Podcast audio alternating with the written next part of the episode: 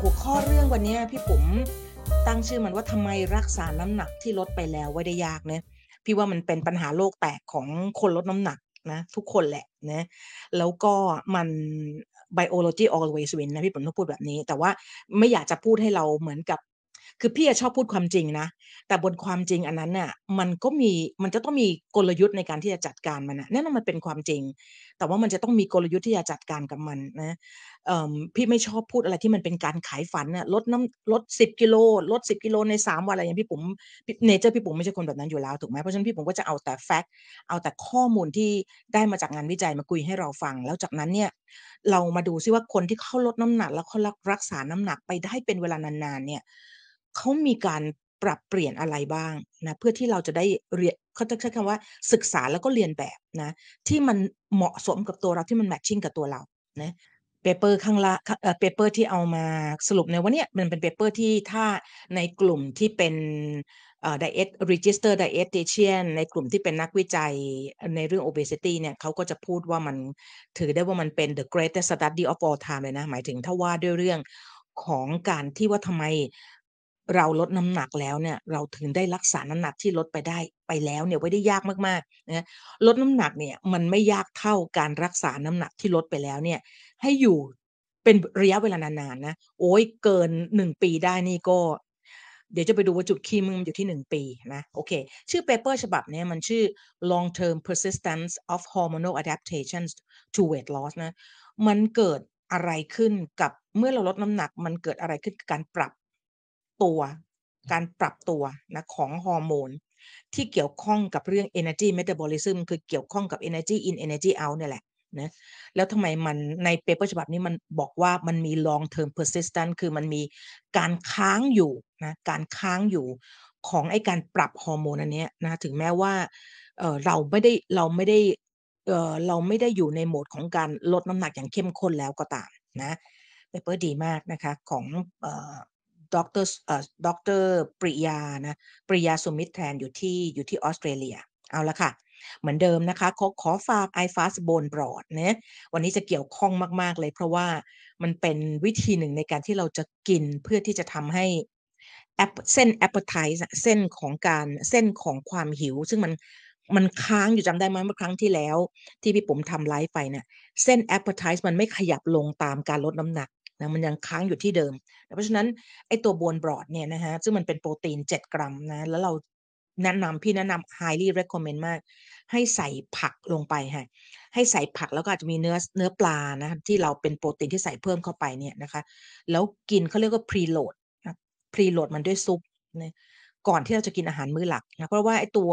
iFast bone broth เนี่ยถุงนึงมันแค่ 30 กรัมเอ้ย sorry 30 แคลอรี่นะมันน้อยมากนะอยู่ใส่ผักใส่ผักลงไปใส่เนื้อสัตว์เพิ่มลงไปนะคะ พี่ว่าอย่างเก่งก็ประมาณสักร้อยสามสิบร้อยยี่สิบร้อยสามสิบแคลอรี่อะกินเพื่อที่จะทำให้การที่เราจะกินอาหารมื้อหลักเนี่ยมันลดลงไปได้ประมาณ พี่ว่ามันลดลงถ้าเอาตาม paper ของของ Barbara J. Rolls เนี่ยมันลดลงไปได้ร้อยห้าสิบถึงสองร้อยแคลอรี่ พี่ว่าก็เป็นตัวช่วยเรานะในการที่เราจะ โต้นะเราจะเราจะต้องมีกลยุทธ์ในการโต้ในการต่อสู้กับการโต้กลับของของฮอร์โมนของเรานะคะนั้นก็ใครที่สนใจนะคะก็ติดต่อได้ที่ไลน์ชื่อ Fat o u k นะก็ต้องขอบคุณสปอนเซอร์ใจดีไอโบส iFast bone broth ด้วยค่ะ เอาละค่ะเหมือนเดิมนะคะ วิทยาศาสตร์ไม่ได้ตั้งอยู่บนความเชื่อ ไม่ได้ตั้งอยู่บนเรื่องเล่าของใครคนใดคนหนึ่งนะคะ วิทยาศาสตร์มันต้องตั้งอยู่บนหลักฐานที่สามารถทำซ้ำได้นะคะ ดังนั้นเวลาเราเสพข้อมูลวิทยาศาสตร์เนี่ยอย่าตั้งให้ตั้งบนความเชื่อในตัวบุคคลให้น้อยลง อย่าเชื่อเพราะว่าคนคนนี้เป็นคนพูด แต่ให้เชื่อเพราะสิ่งที่เขาเอามา โชว์ให้เราดูนะเหมือนกันพี่ปุ๋มก็เช่นเดียวกัน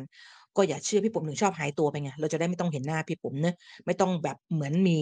อะไรนะ มีคอนเน็ชันกับว่าโอ้ยพี่พี่ปุ๋มเป็นคนพูดก็เสมือนกับว่าพี่ปุ๋มเป็นเสียงใครก็ไม่รู้แหละที่พูดเรื่องนี้ให้พวกเราฟังนะให้ตั้งอยู่บนหลักฐานให้มากขึ้น นะเช่นเดียวกันค่ะกราฟนี้เป็นกราฟที่พี่ปุ๋มชอบมาก ๆ เลยก็คือว่าเราใช้เวลานะคะ อันนี้มันเป็นหลุมพรางที่สำคัญมากเลย หลุมพรางที่สำคัญมากของการที่มันมีข้อมูลสุขภาพที่มันบิดถูกบิดเบือนไปมากมายเนี่ยก็ด้วยการเกิดขึ้นของโซเชียลมีเดียนะคะทำให้มนุษย์มีความใกล้ชิดกับคนที่เรารู้จักเขาหรือใกล้ชิดกับเขาในโซเชียลมีเดียเจอทุกวันเขาพูดทุกวัน พูดทุกวัน พูดทุกวัน พูดทุกวันจนกระทั่งนะคะจนกระทั่งเห็นไหมคะ a reliable ways นะคะ to make people believe in falsehood การที่จะทำให้วิธีที่แม่นยำนะหรือเชื่อถือได้เลยนะ ที่จะทำให้ผู้คนเนี่ยเชื่อในเรื่องที่ผิดๆก็คือพูดเรื่องนั้นซ้ำๆนะฮะเพราะว่าความเคยชินกับการได้ยินเรื่องซ้ำๆทุกวันทุกวันบ่อยๆนะคะ มันทำให้มนุษย์ ยากมากเลยที่จะแยกมันออกจากความจริงโอ้อันนี้แบบเด็ดมากนะคะของเป็น quote ของ Daniel Kahneman นะซึ่งก็เป็นนักจิตวิทยาที่ไปได้ Nobel Prize สาขาเศรษฐศาสตร์พฤติกรรมนะซึ่งไม่ค่อยไม่ค่อยมีคนที่จะไปได้ Nobel Prize แบบกระโดดข้ามสาขาเท่าไหร่นะคนนี้ก็เป็นคนหนึ่งนะคะหนังสือที่ดีของเขาก็คือ thinking fast and slow นะคะเล่มล่าสุดของเขาชื่อ noise พี่ไม่แน่ใจมี สำนักพิมพ์ไหนแปลหรือยังนะคะเพราะนั้นเนี่ยเราแทบจะไม่รู้จักนักวิทยาศาสตร์นักวิจัยที่ทำตัวจริงเสียงจริงที่ทำงานวิจัยนะคะเกี่ยวกับเรื่องที่เราสนใจเราแทบจะไม่รู้จักเลยนะพี่ปุ๋มก็มีพันธกิจที่จะต้องนำคนกลุ่มนี้มาให้พวกเรารู้จักกันนะคะพวกเราจะได้แบบมีข้อมูลนะคะจากนักวิจัยตัวจริงเนี่ยมาเปรียบเทียบกับข้อมูลที่เราไปได้จาก Health Influencer นะคะโอเค เอาละค่ะ คนนี้คือดร Priya Sumithran นะอยู่ที่อยู่ที่ ถ้าจำอยู่ที่ออสเตรเลียแน่ๆแต่เออเมลเมลเบิร์นอยู่ที่เมลเบิร์นนะก็ไปตามแกได้ที่ที่ทวิตเตอร์นะคะทวิตเตอร์แกใช้ชื่อ P สุมิตรแทนวันนะเออก็ไปตามได้นะคะ ก็ paper ฉบับนี้ตีพิมพ์ในปี 2011 ก็คือ 2544 ใช่นะ paper ชื่อ long term persistent hormonal adaptation to weight loss นะคะก็เดี๋ยวเราจะว่ากันถึงตัวเนื้อหาของตัว paper นะแต่ก่อนอื่นเลยเนี่ย จริง ๆ แล้วเนี่ย ถ้าเราเข้าไปดูใน ในช่องอ่าตายแล้ว ช่องมันหาย ช่อง YouTube Channel พี่ปุ๋มนะคะ ที่ ที่พิมพ์ Fat Out Cream ก็ขึ้นแหละนะ พอพี่กลับไปดูสิ่งที่ตัวเองทำมา 60 นี่ก็เป็นไลฟ์ที่ ถ้าเป็นไลฟ์เนี่ย 60 ไลฟ์ ใช่ไหม ถ้าเป็นสรุปงานวิจัยใน22 ครั้งแล้วนะ ก็ 70 กว่าครั้งแล้วเนี่ย พี่พูดเรื่องเกี่ยวกับระบบตั้งค่าน้ำหนัก เกี่ยวกับเรื่องวิธีการควบคุมน้ำหนักเยอะนะ เพราะฉะนั้นเนี่ยเดี๋ยววันนี้เอามาให้ดูบางอันที่พวกเราจะได้กลับไปย้อนดูได้นะคะ พี่ทำไลฟ์54นะคะที่เป็นเรื่องของระบบตั้งค่าน้ำหนักนะคะที่เอ่อมันเป็นระหว่าง weight set point กับ dual intervention point system ของเอ่อ John R. Spigman นะเอ่อ paper แต่พี่ปุ๋มไม่ได้เอามาทั้งหมดนะเอาบางส่วนมาให้พวกเราดูนะจะให้ดูความซับซ้อนของวิธีการที่ร่างกายมันควบคุมน้ำหนักนะโดยเฉพาะสมอง นะการควบคุมน้ำหนัก พวกเราจะเห็นว่าตรงกลางเล็กๆ เดี๋ยวนะ เนี่ยตรงนี้เล็กๆ ตรงนี้คือคำว่า energy balance นะก็คือ energy in the energy out จะ balance หรือไม่ คือนี่คือทั้งหมดที่ที่เห็นเนี่ยคือความร่างแหของความซับซ้อน ที่ควบคุม energy balance ของร่างกาย พวกเราดูคิดดูแล้วกันว่ามันซับซ้อนขนาดไหนนะเอ่อแมปอันนี้มันเป็นโครงการที่ชื่อว่า Foresight นะคะที่อังกฤษนะคะซึ่งเนื่องจากคนอังกฤษเนี่ยมีภาวะอ้วน เพิ่มขึ้นเยอะมากนะคะ เพราะฉะนั้นก็เป็นโปรเจกต์ในปี 2007 เพื่อที่ต้อง tackle หรือว่าต้องแบบตะลุยหรือว่าต้องจัดการนะคะกับปัญหาโทษค่ะ ปัญหาเรื่องออการได้ energy ล้นเกินนะคะแล้วก็ทำให้เกิดเเกิดความอ้วนเนี่ยในอังกฤษนะคะ มันก็เลยออกมาเป็นเป็น obesity system map แบบนี้นะคะ ทีนี้ถ้าเราจะเอามาแยกดูนะเราก็จะเห็นว่ามันจะมีปัจจัยนะคะ ที่เข้าไปเกี่ยวข้องนะในในไอความ ยุ่งเหยิงพัวพันอันนี้นะถ้าเราแยกมันจะมีเรื่อง biology คือชีววิทยาหรือว่าตัวฟิสิโอของร่างกายเราเนี่ยแหละนะแล้วก็จะมีเรื่อง psychology หรือว่าจิตวิทยาในแต่ละบุคคลนะคะบางคนมีเสพติดอาหารนะคะ social influence ก็คืออิทธิพลของสังคมที่เหนี่ยวนำเขา อย่างเช่นอาชีพของคนบางคนที่จะต้อง entertain ต้องเลี้ยงรับรองเพื่อนหรือมีเพื่อนฝูงเยอะนะ หรือว่ามีไลฟ์สไตล์ที่ชอบสังสรรค์นะคะเนี่ย activity environment ต่างๆนะฮะ individual activity มีออกกำลังกายมากแค่ไหน มีก๊วน มีแก๊งในการที่จะไปออกกำลังกายไหม สิ่งเหล่านี้แหละค่ะ เป็นสิ่งที่มีผลกระทบกับ energy balance ของร่างกายหมดเลยนะฮะมันไม่ใช่แต่ biology อย่างเดียว นะมันมีความพัวพันซับซ้อนยุ่งเหยิงนะในการควบคุมน้ำหนักของร่างกายนะทีนี้หนังสือที่พี่ highly recommend นะก็ highly recommend มานานมากแล้วนะก็คือหนังสือชื่อ The Hungry The Hungry Brain นะคะของสเตฟานไกเยเน่นะคะพี่ก็ติดเอ่อพี่ต้องบอกว่าพี่ติดตามสเตฟานจากการที่พี่ไปดูเขาดีเบตนะคือตอนนั้นเรายังเป็นสาวก low carb อยู่ใช่ไหมเรายังเป็นเรายังเชื่อว่าอินซูลินทำให้อ้วนอยู่นั้น ตอนยุคนั้นแหละเมื่อสักประมาณสี่ปี น่าจะประมาณสามสี่ปีที่แล้วนะคะแล้วพี่ก็ไปฟังดีเบต of all time อะนะระหว่างสเตฟานกับแกรี่ทอบส์นะตอนนั้นเราก็เชียร์แกรี่ทอบส์สุดชีวิตเลยโอ้ไปนั่งเชียร์ช่วงนั้นมันยังโจโรแกนมันยังเปิดให้ดูฟรีได้ทาง YouTube แต่ตอนนี้เขาก็เอาไปไว้ในเว็บไซต์ของเขานะคะซึ่งจะต้องเสียเงินในการที่จะดูแต่แต่ก็คุ้มนะ ถ้าใครอยากจะดู พี่เสียดายมากตอนนั้นพี่ไม่ได้ดาวน์โหลดไว้นะ ไม่ได้ดาวน์โหลดเก็บมาเก็บไว้ในจาก YouTube เก็บมาไว้ในเครื่องเรานะคะเออสเตฟานเนี่ย เขาบอกว่า the hungry brain outsmarting the instinct that make us overeat เห็นไหมคะ instinct มันเป็นอัตโนมัตินะทำยังไงที่เราจะฉลาดกว่า สันทัตญาณของเรานะคะที่มันทำให้เราอ้วนนั่นแหละคือสิ่งที่หนังสือเล่มนี้พูดถึงแล้วน่าสนใจมากนะคะ ทีนี้สิ่งที่น่าสนใจที่สเตฟานพูดไว้ในหนังสือเล่มนี้ก็คือว่าทำไมเราถึงกินอาหารนะคะแคลอรี่อินนะ แล้วลักษณะคือจริง ๆ พี่ไม่รู้ว่ามันมีสัตว์ชนิดไหนไหมที่มันมีที่มันเป็น continuous eating คือกินตลอดเวลาเลยกินตลอด 24 ชั่วโมงพี่พี่ไม่แน่ใจมาแต่มนุษย์เนี่ยลักษณะการกินของมนุษย์เนี่ยเราเรียกว่าว่ามันเป็น episodic eating หมายถึงว่า เราไม่ได้กินตลอดเวลา คือวิวัฒนาการก็ออกแบบมานะ เพราะว่าถ้าเราจะต้องถ้าเราต้องเพราะว่าอะไรเราต้องการ energy ตลอดเวลานะ continuous energy requirement ร่างกายต้องการ energy ตลอดเวลาตั้งแต่เกิดจนตายนะแต่ มันออกแบบการกินให้เป็น episodic eating คือออกแบบการกินไม่ได้ตลอดเวลานะฮะดังนั้นนี่คือ keyword เลยมันเลยจำเป็นต้องมีแท้งก์ไขมัน เพื่อสะสมไขมันเอาไว้ ในช่วงเวลาที่เราไม่ได้กิน ไขมันพวกนั้นเรามันจะออกออกมาเอาออกมาใช้นะคะ ทีนี้ไอ้นั่นแหละค่ะนั่นนั่นคือนั่นคือเหตุผลที่เราจะต้องมีระบบควบคุมแท้งไขมันอันนี้นะคะซึ่งมันเป็นการอยู่เพื่อเพื่อเป็นการการันตีความอยู่รอดของเราในระยะยาวนะซึ่งมันก็จะมีฮอร์โมนสำคัญที่ควบคุมไอ้แท้งไขมันอันนี้ก็คือฮอร์โมนเลปตินซึ่งผลิตจากเนื้อเยื่อไขมันนะตรงไปตรงมามากนะคะในเมื่อเนื้อเยื่อไขมันเป็นแท้งที่เก็บไขมันนะคะ ไอตัวเลปตินมันก็ต้องถูกผลิตออกมานะคะ เมื่อมันรับรู้ว่ามีไขมันเพียงพอแล้วนะซึ่งอันนี้ก็จะเป็นความมหัศจรรย์มาก ที่สมองมันแคลิเบรตนะฮะจุดตั้งค่าน้ำหนักหรือจุดที่เพียงพอแล้ว ที่เราต้องการไขมันขนาดนี้สำหรับตัวเราเนี่ยพอแล้วละ่ะ เพียงพอสำหรับการอยู่รอดและเพียงพอสำหรับที่การจะเคลื่อนที่เพื่อเอ่อไม่ว่าจะเป็นการย้ายถิ่นฐานนะหรือว่าเคลื่อนที่เพื่อความ civilize civilization อะไรก็แล้วแต่นะอันนี้เป็นความมหัศจรรย์มาก เพราะถ้าเกิดเรายังคง ต้องกินอาหารตลอดเวลาเนี่ย เราคงไม่มีเวลาสืบพันธุ์นะ เพราะ ในขณะที่กำลังสืบพันธุ์ก็ยังต้องกินอาหารไปด้วยมันคงมันคงแปลกๆนะ อันนี้ก็อันนี้ก็เป็นความมหัศจรรย์ของวิวัฒนาการซึ่งจริงๆพี่ปุ๋มก็บอกตรงนี้นะมัน beyond เอ่อ my imagination มากว่าทำไม ถ้ามันถูกออกแบบมาแบบนี้นะ ใครเป็นคนออกแบบมันแบบพี่ผมก็ beyond imagination นะ ทีนี้สิ่งที่มันน่าสนใจก็คือว่าเรามักจะไม่เชื่อกันว่าการกินเนี่ยมันถูกควบคุมโดยอัตโนมัติ จริงๆมีหนังสือเล่มหนึ่งที่ดีมากพี่ผมยังไม่มีเวลาเอาไหมพวกคือในบอกแล้วไงในกลุ่หนังสือพี่ผมมา2,600 กว่าเล่มเนี่ยมันจะมีหนังสือหรือ textbook ที่พี่ผมไม่ว่าจะเป็นสั่งซื้อมาหรือดาวน์โหลดเอ่อ edition ที่มัน ที่มันล้าสมัยแล้วแล้วให้เราดาวน์โหลดฟรีเนี่ยนะคะเราก็จะไปดาวน์โหลดมาเก็บไว้เนี่ยมันก็จะมีหนังสือที่เกี่ยวข้องกับเรื่องการกินอยู่เยอะเนี่ยนะคะมันมีเล่มหนึ่งที่ดีมากที่แสดงมันมีงานวิจัยเยอะมากที่เราไม่เคยรู้มาก่อนเลยว่าจริงๆอะเขาเขาเขาคือเขาเขาใช้วิทเขาเขาต้องใช้เขาต้องใช้อะไรนะ เอ่อไอตัว electroencephalography อะคือต้องใช้การวัดคลื่นคลื่นสมองอะนะตรงจุดที่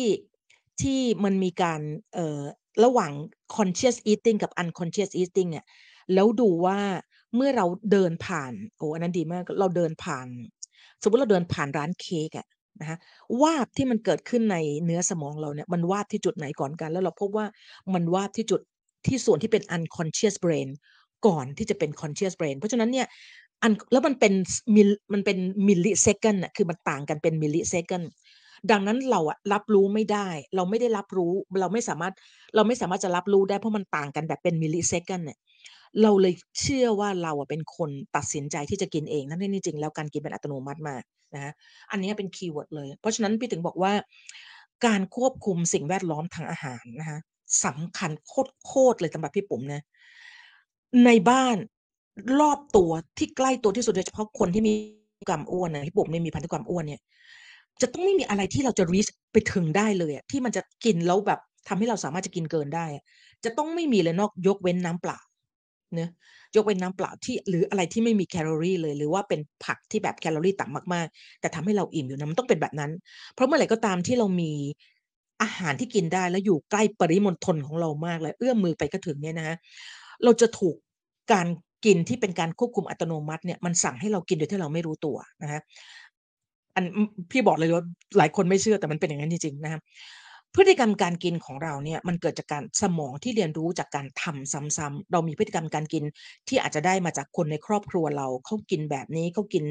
เขากินกันทีเยอะๆแล้วเวลาเรากินหมดจานเขาก็ตักมาให้เราอีกเป็น culture ในบ้านเรา มันเป็นการเรียนรู้นะที่เกิดจากการทำซ้ำๆนะคะ แน่นอน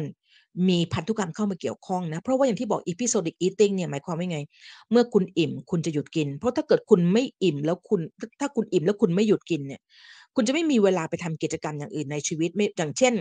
กำลังจะหนีเสือแต่ว่าก็กินไปด้วย มันเป็นไปไม่ได้เลย มันเป็นไปไม่ได้ที่เราจะอยู่รอด ที่เราจะมีชีวิตอยู่รอดและส่งต่อพันธุกรรมเราไปได้นะฮะนั้นวิทยาการก็จะออกแบบมาให้เรากินแล้วอิ่มนะคะเมื่อไม่กินแล้วก็ เมื่อไม่กินก็จะก็จะเอาแท้งไขมันออกมาใช้ แล้วก็จะไปหิวอีกรอบหนึ่งนะคะเป็น episodic eating แบบนี้นะคะเพราะฉะนั้นพฤติกรรมการกินเกิดจากสมองที่เรียนรู้ซ้ำๆดังนั้นนะเมื่อเราต้องการจะรักษาน้ำหนักที่ลดไปได้แล้วไว้ เรากำลังสู้กับพฤติกรรมการกินแบบเดิมของเราอยู่ โดยที่เราไม่รู้ตัวนะคะดังนั้นเนี่ยจริงๆเนี่ยพี่พี่ในมุมมองของพี่ปุ๋มนะเมื่อตอนที่พี่ปุ๋มลดน้ำหนัก คือเป็นพี่บอกได้เลยในชีวิตพี่ปุ๋มพี่ปุ๋มไม่เคยคิดว่าพี่จะลดน้ำหนักได้เลยเพราะพี่ก็เคยพยายามลดน้ำหนักมาไม่รู้กี่กี่กี่สิบรอบนะแต่ว่าพี่พี่เจอว่าเมื่อเราเริ่มสังเกตพฤติกรรมการกินเรานะแล้วก็จดตอนพี่จำได้ตอนนั้นพี่ผมจดเลยว่า พี่อะคือพยายามมีสติแล้วจดว่าเราเอื้อมไปหยิบกินอะไรบ้างเนี่ย แล้วพี่ก็จะเจอเลยว่าอาหารที่มันเทมจิ้งพี่มากเลยอาหารที่คืออาหารที่เป็นกลุ่ม processed food นะเมื่อก่อนนี่ชอบกินซาลาเปาเจ้าหนึ่งอยู่นะแล้วมันจะมีเออสีมันจะแบบสีของโลโก้ป้ายมันจะ อันเนี้ยมันจะมีหนังสือชื่อ The End of Overeating นะมันจะบอกเลยว่า Q Q คือป้ายของป้ายของไอไอร้านอาหารนั้นนะหรือป้ายของอาหารที่เราชอบอันนั้นเนี่ยมันจะเร้าเราแล้วมันจะผูกเป็นเงื่อนเลย มันจะผูกเป็นเงื่อนให้เราเกิดพฤติกรรมซ้ำๆนะเพราะฉะนั้นตอนนั้นสิ่งที่พี่ผมทำคือพี่ต้องต้องเปลี่ยนเส้นทางการเดินรถหมดเลย พี่ต้องเปลี่ยนเส้นทางการเดินรถไม่ให้เจอร้านซาลาเปานี้ ไม่ให้เจอร้านกาแฟร้านหนึ่งที่แบบป้ายมันป้ายมันชัดมากแล้วมันชอบอยู่ริมทางเออ พี่พี่ต้องย้ายอะนะเพราะฉะนั้นนั่นเป็นวิธีที่เอ่อคนเขียน The End of Overeating เออพี่จำชื่อด็อกเตอร์ไม่ได้ เขียนเขาบอกเลยว่าสิ่งที่คุณต้องทำคุณต้องเปลี่ยนเส้นทางเลย เพื่อที่จะไม่ให้เจอคิว เพราะว่าอายตนะที่รุนแรงมากๆ คือตาที่มันเห็นแล้วมันเร้านะเพราะฉะนั้น เออเรากำลังสู้กับพฤติกรรมการกินแบบเดิมๆของเรานะคะ ทีนี้ให้ดูคร่าวๆว่าให้ดูคร่าวๆนะเอาจริง ๆ กลับไปดูไลฟ์ที่ 54 ได้เพราะพี่อธิบายไว้ละเอียดนะเออเราจะเห็นเลยว่าการกินเนี่ยมันไม่มันจะมีปัจจัยที่เห็นไหมคะมันจะมี 2ออย่างก็คือกินเพราะหิวกับไม่หิวก็กินเนอะก็คือ homeostatic eating กับ hedonic eating นะคะ ไอ้ homeostatic eating เนี่ยก็คือว่าเมื่อพลังงานนะเมื่อเรากินจนกระทั่งพลังงานที่ได้เนี่ยเพียงพอแล้วเนี่ยนะคะ สมองมันก็พี่ถึงบอกว่าก่อนหน้านี้ที่พี่ปุ๋มเคยฟังเจสันฟังแล้วก็เอามาเอามาพูดให้พวกเราฟังเป็นคุ้งเป็นแควนะโดยที่แบบโหมั่นใจตัวเองมากรู้สึกเจ๋งมากเลยฟังอีเจสันฟังมันพูดมาแล้วมาพูดต่อเนี่ยนะที่บอกว่าเราไม่มีตัวรับรู้แคลอรี่นะ แต่พี่จะบอกว่าสมองมันมีสมองมัน calibrate แคลอรี่แม่นยำที่สุดเลยนะเราเราไม่สามารถจะรู้ว่าวิธีการ calibrate แคลอรี่ของสมองทำยังไง แต่มัน calibrate แม่นยำมากๆนะคะ มันรู้ทุกอย่างที่เรากินเข้าไปนะมันมีการส่งมันมี messenger ที่จะส่งฮอร์โมนนะที่จะสื่อสารนะคะเอ่อไปบอกว่า ขณะนี้เนี่ยในอาหารในในกระเพาะเราเนี่ยในที่กระเพาะมี sensing ที่รับรู้กลูโคสที่รับรู้ amino acid ที่รับรู้ fatty acid หมดนะที่มันจะส่งสัญญาณไปบอกก้านสมองนะแล้วก็ส่งต่อไปให้ไฮโปทาลามัสรู้ว่านะครับไอตรงบริเวณที่เรียกเขาเรียกว่า acute nucleus นะให้รู้ว่าเรา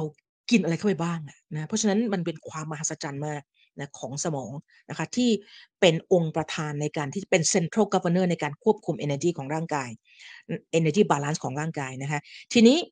ทำไมเราต้องมีระบบ 2 ระบบนะอันก็น่าสนใจว่าทำไมต้องมี 2 ระบบทำไมต้องมีทำไมกินเพราะหิวอย่างเดียวไม่ได้ทำไมต้องมีไม่หิวก็กินด้วยนะคะอันเนี้ยมันวิวัฒนาการมันก็ออกแบบอีกแหละนะซึ่งก็พี่ผมก็ตอบไม่ได้ว่ามันออกแบบมาอย่างนี้ได้ไงนะคือในอดีตเนี่ยนะเราไม่ได้หาอาหารได้ เราไม่ได้หาอาหารได้ เออมันเราไม่ได้มีบ้านนะ เราไม่ได้มีตึก เราไม่ได้มีเครื่องทำความร้อน เราไม่ได้มีแอร์นะคะเราไม่ได้มีรถยนต์นะดังนั้นเนี่ยกิจกรรมประจำวันของของเอ่อคนสมัยยุคถ้ำเนี่ยเขาต้องออกไปหาอาหารทุกวันนะไม่ว่าจะเป็นการล่าสัตว์ หรือว่าไม่ไม่จะเป็นการขุดหัวเผือกหัวมันอะไรก็แล้วแต่เนี่ยดังนั้นเนี่ยในช่วงหน้าหนาวเนี่ยมันไม่มีทางเลยที่เราจะไปหาพืชนะคะหรือเราจะไปหาล่าสัตว์ได้ง่าย ๆนะคะดังนั้นมันจำเป็นที่จะต้องทำให้แข็งแท้งไขมันนะในช่วงเวลาที่อาหารมันอุดมสมบูรณ์เนี่ยนะคะร่างกายมันจะทำให้เกิดสิ่งที่เรียกว่า physiological leptin resistance ก็คือจะมีภาวะดื้อต่อเลปตินในช่วงขณะ ช่วงขณะที่มีอาหารอุดมสมบูรณ์ เพื่ออนุญาตให้ มนุษย์คนนั้นเนี่ยนะกอดจิ้งอาหารหรือกินอาหารได้มากกว่าที่ร่างกายต้องการน่ะ คืออิ่มแล้วก็ยังกินได้อยู่นะไม่หิวก็ยังกินได้อยู่ เพื่อที่จะให้แท้งไขมันมันมีขนาดใหญ่มากขึ้นเพื่อที่จะเตรียมตัวไว้สำหรับหน้าหนาวที่กำลังจะมาอีก แล้วก็ทำให้เราสามารถที่จะรอดชีวิตแล้วส่งต่อเผ่าพันธุ์ไปได้นะฮะนั่นก็คือเหตุผลที่มันทำไมมันต้องมี 2 ระบบนะทั้ง hedonic eating แล้วก็ homeostatic eating นะคะทางด้านแกนทางขวามือในกรอบที่อยู่ในสีน้ำเงินเนี่ยพวกเราจะเห็นว่า เขาเขียนว่า individual predisposition แล้วก็มีคำว่า wiring นะคำว่า wiring เนี่ยมันเป็นคำสำคัญมาก คือมันพัวพันอยู่แน่นหนามาก แล้วก็อยู่ภายใต้จิต หยุดใต้เออไม่ใช่จิตสำนึกของเราอะนะคะคือเราไม่รู้ตัวนะ ที่ว่านี่คืออะไร เจเนติกเนี่ยพันธุกรรมอ้วนของเรานะคะอีพิเจเนติกก็คือสิ่งแวดล้อมที่จะมีผลมากระทบกับ ไม่ได้เป็นตัว DNA แต่เป็นไอตัวไม่ว่าจะเป็น เมทิเลชันปอก DNA หรือว่าต่างๆ นานานะคะที่ทำให้เอ่อที่ทำให้การพี่ผมต้องใช้คำว่าที่ทำให้การส่งสัญญาณและการการเข้าไปอ่านยีนเนี่ยมันเข้าไปอ่านยีนที่จำเป็นเนี่ยมันเอ่อมันแตกต่างไปจากเดิมนะอะไรอีกบ้างนะคะ early life event นะคะเขาก็มันมี study ที่ดีมากที่พูดถึงตอน เนเธอร์แลนด์ตอนช่วงปี ตอนช่วงสงครามโลกครั้งที่หนึ่งมั้งซึ่งมันขาดแคลนอาหารอย่างอย่างแรงรุนแรงมากอะแล้วแม่ที่ท้องในช่วงนั้นเนี่ยนะมันพบว่ามีพี่ปุ๋มจำจำผลลัพธ์ของ paper ไม่ได้นะ แต่ว่าอันนั้นแหละค่ะเป็น early life events หรือว่าตอนในขณะที่ตั้งครรภ์นะฮะ imprint ที่เกิดขึ้นในขณะที่เขาตั้งครรภ์มันมีผลสำคัญมากต่อ ที่สำคัญมากคือต่อ hedonic eating นะไอ้ homeostatic eating เนี่ยก็คือตาม energy ที่เราต้องการนะเนอะแต่มันมีผลกระทบต่อการที่ไม่หิวก็กินเยอะมากนะคะนอกเหนือจากนั้นพวกเราจะเห็นเลยว่า environment กับ lifestyle นะคะที่มันแตกต่างกันอย่างมโหฬารมากเมื่อสักประมาณ 50 ปีที่แล้ว จนกระทั่งถึงจนมาถึงยุคปัจจุบันนี้นะคะ ถึงแม้พี่ผมจะบอกพวกเราว่า อย่ามีอาหารตั้งไว้ใกล้ๆโต๊ะนะ อย่ามีอาหารที่อยู่ในอยู่ในขอบเขตที่เราจะเอื้อมมือไปถึงได้เลยนะ แต่ปัจจุบันนี้มันไม่ใช่แล้ว ปัจจุบันนี้เลยเราร้านสะดวกซื้อมาส่งถึงบ้านเลย เราแค่กดปุ่มไม่กี่ปุ่ม ดังนั้นเนี่ยไอ้ temptation ที่เราเห็นผ่านรูปในในโซเชียลมีเดียที่มันถาโถมเข้ามาหาเราเนี่ย มันคือสิ่งแวดล้อมนะคะที่เห็นไหมฮะ availability queue มันเป็นคิวที่เราเห็นจากรูปที่มันดูน่ากินเหลือเกินในโซเชียลมีเดียนะเราจำได้หมายรู้ถึง พอเห็นรูปก็จำได้หมายรู้ถึงรสชาติที่เคยที่เคยได้กินรับรู้ถึงกลิ่นนะเข้าไปในห้างเนี่ยนะก็ในหนังสือชื่อ The End of Overeating เนี่ยเขาบอกเลยว่าทำไมร้านกาแฟหรือร้านเค้กเนี่ยมันต้องอยู่ตรงหัวมุม นะเพราะว่ากลิ่นนะกลิ่นมันเวลามันเลี้ยวโค้งมันจะปะทะกลิ่นก่อนเลยนะคะ นั่นคือ strategy ที่เขาออกแบบให้ร้านอยู่ตรงตำแหน่งนั้นนะเอ่อ cost เอ่อ cost reward optimize อันนี้สำคัญมากในยุคปัจจุบันนี้ เมื่อไหร่ก็ตามที่เรามีต้นทุนนะคะที่ต้องเสียไปเยอะมากกว่าจะได้รีวอร์ดมาหนึ่งอย่าง เช่น ถ้าพี่ผมอยากกินเค้กเนี่ยนะพี่ต้องขับรถไปอะ หรือพี่ต้องปั่นจักรยานไปประมาณสักห้ากิโลเมตรอะพี่ถึงจะได้กินเค้กที่พี่โหยแบบพี่นะฝันฝันถึงแล้วเนี่ยแต่เมื่อ cost reward optimization มันแพง พี่ก็ยกเลิกนะแต่ในปัจจุบันนี้มันไม่ใช่ ในปัจจุบันนี้ cost reward optimization มันโคตรถูกเลยอะ่ะเพราะพี่ก็จิ้ม จิ้มลาย จิ้มนู่นจิ้มนี่เนี่ยอาหารมันก็มาแล้ว อันเนี้ยอันเนี้ยน่ากลัวมาก นะคะ social habit ที่เปลี่ยนแปลงไปนะเรานอนดูหนังนะก็กินไปด้วยนอนดูด้วย มีสังสรรค์นะคะมีโอกาสที่จะสังสรรค์กับเพื่อนฝูงนะคะหรือในช่วงโควิด อยู่บ้านตลอดเวลานะคะนั่งไม่แทบจะไม่มีกิจกรรมทางกายเลย พวกนี้เป็น environment and lifestyle ที่มีผลกระทบต่อ energy and energy out นะคะทำให้เกิดเป็นพฤติกรรมการกินนะคะทีนี้เดี๋ยวเราจะไปดูว่า มันก็ไม่ใช่ว่าคนทุกคนที่อยู่ในสิ่งแวดล้อมทางอาหารที่เหมือนกัน จะอ้วนทุกคนมันก็ไม่ใช่อีเจเนติกนี่แหละค่ะมันจะเข้ามาเกี่ยวข้องเดี๋ยวเราจะไปดูกันนะฮะที่พี่ผมรีวอร์ดรีวิวให้พวกเราดูเนี่ยพวกเราจะได้แบบเข้าใจมันอีกรอบหนึ่งเนอะทีนี้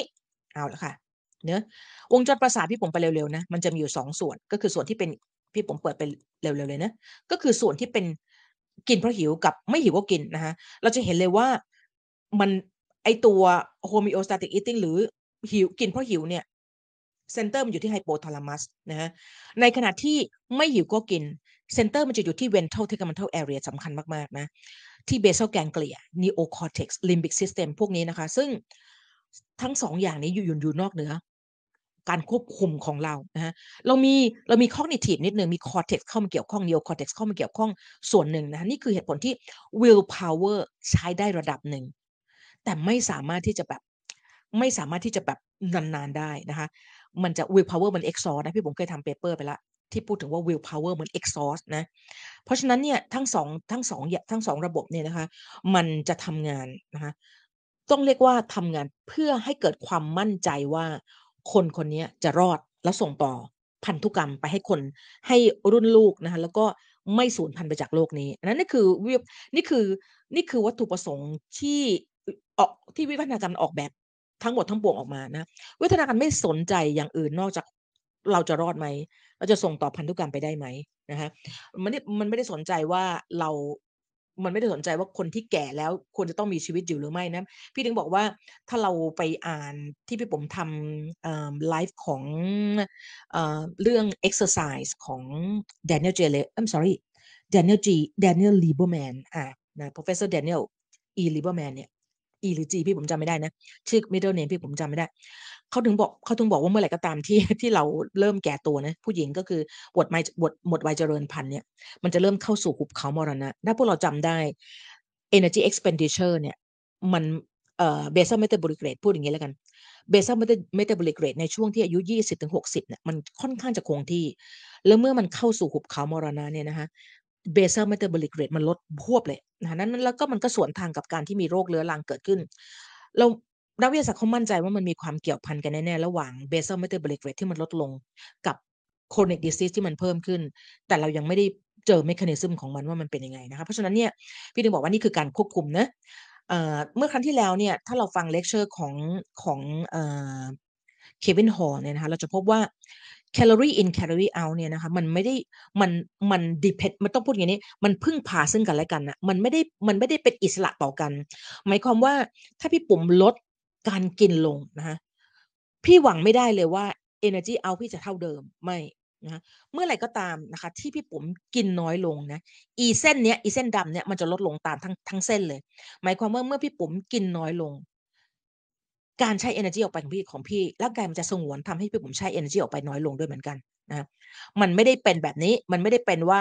อินมันไม่ใช่เป็นแบบอิสระต่อกันดังนั้นโอ้ยลดน้ำหนักก็ง่ายสิ ถ้ามันอิสระต่อกันเราแค่ไปจัดการที่ energy intake เท่านั้น ในขณะที่ energy expenditure มันเท่าเดิม ไม่ใช่ เวลามันลดมันลดทั้งคู่ เวลามันเพิ่มมันเพิ่มทั้งคู่นะ ดังนั้นเมื่อเราน้ำหนักเกิน น้ำหนักเกินนะฮะ energy expenditure เราจะสูงเกินตามด้วยนะแล้วเมื่อเราลดน้ำหนัก energy expenditure หรือ calorie ในฝั่ง calorie อัมก็ลดลงตามด้วยเหมือนกันนะอันนี้เป็นเป็นสิ่งที่สำคัญมาก เพราะว่ามันก็มีสิ่งที่เรียกว่ากระบวนการ feedback นะทีนี้เปเปอร์ฉบับนี้ของสเตฟานไกเน่เนี่ยนะกับไมเคิลชวาร์ซึ่งเป็น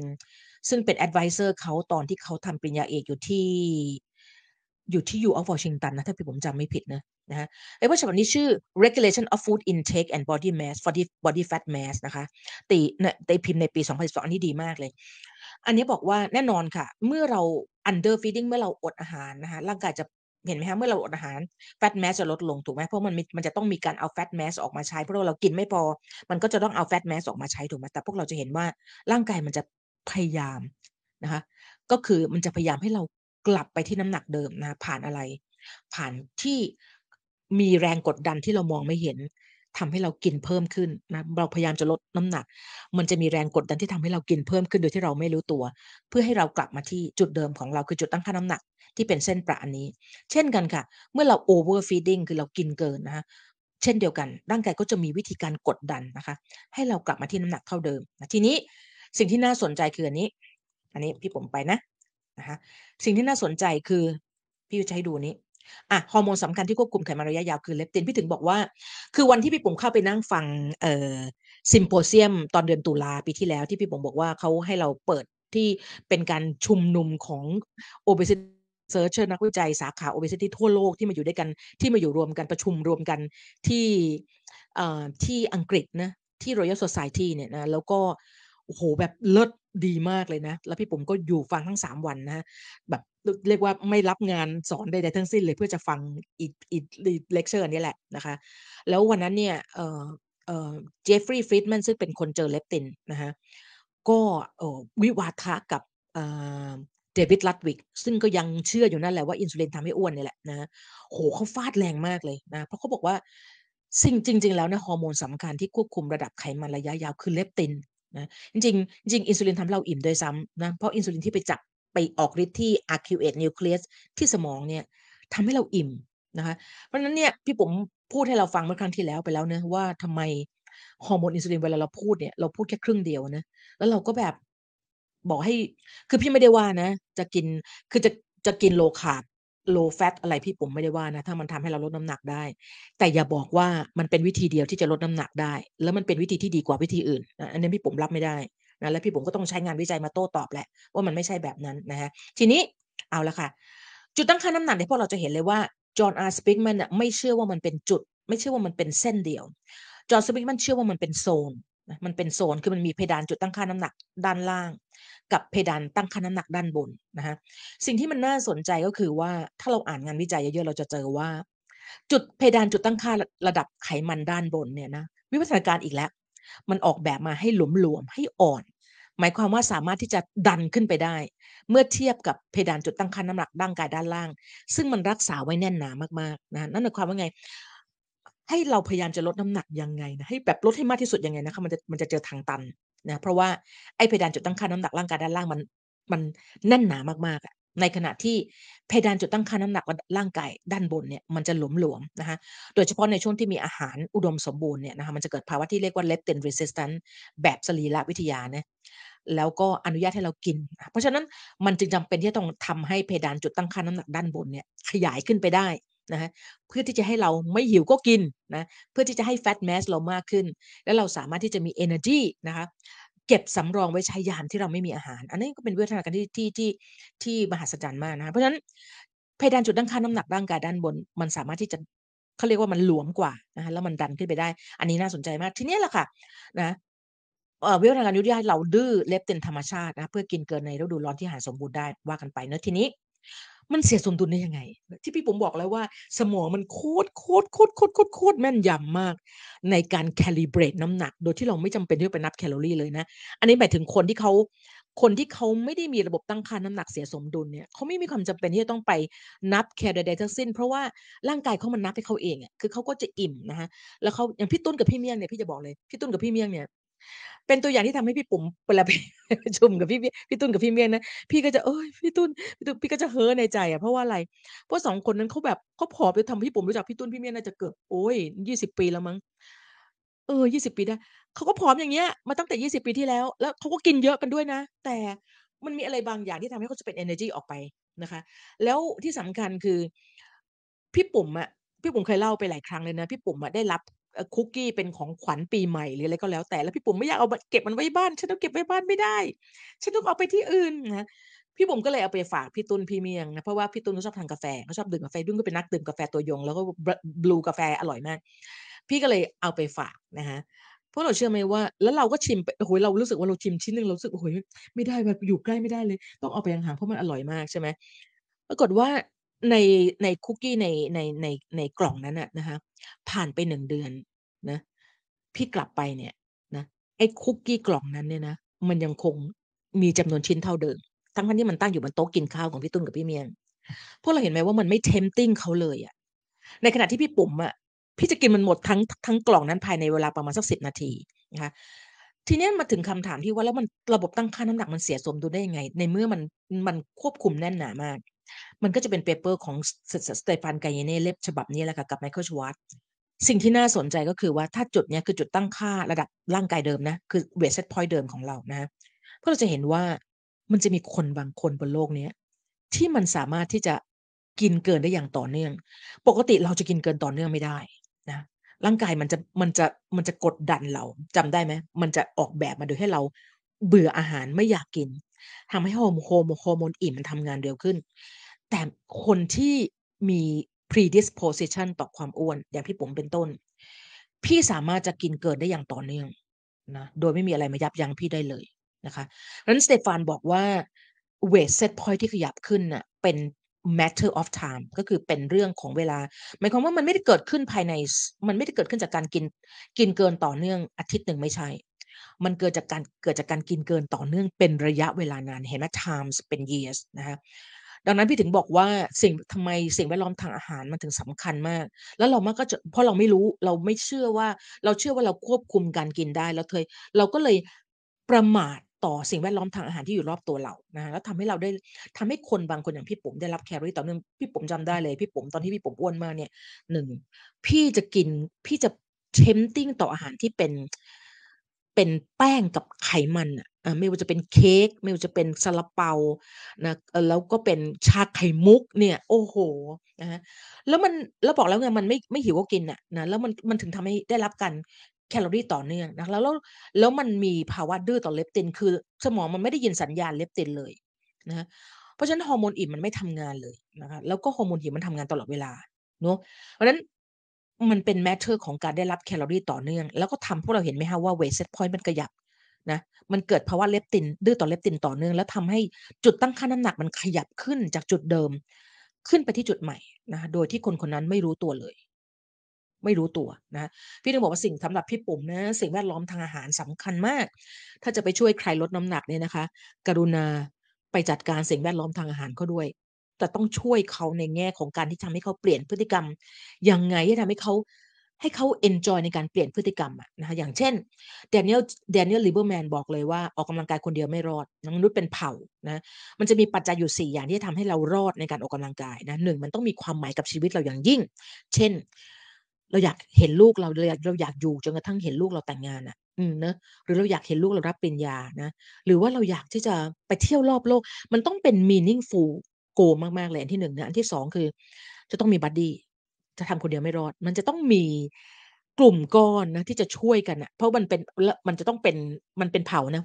มนุษย์เป็นเผ่านะเราอยู่รอดได้เพราะเราอยู่รวมกันเป็นเผ่าถูกไหมเพราะนั้นมันต้องมีลักษณะที่เป็นเผ่านะทำด้วยกัน อันที่สาม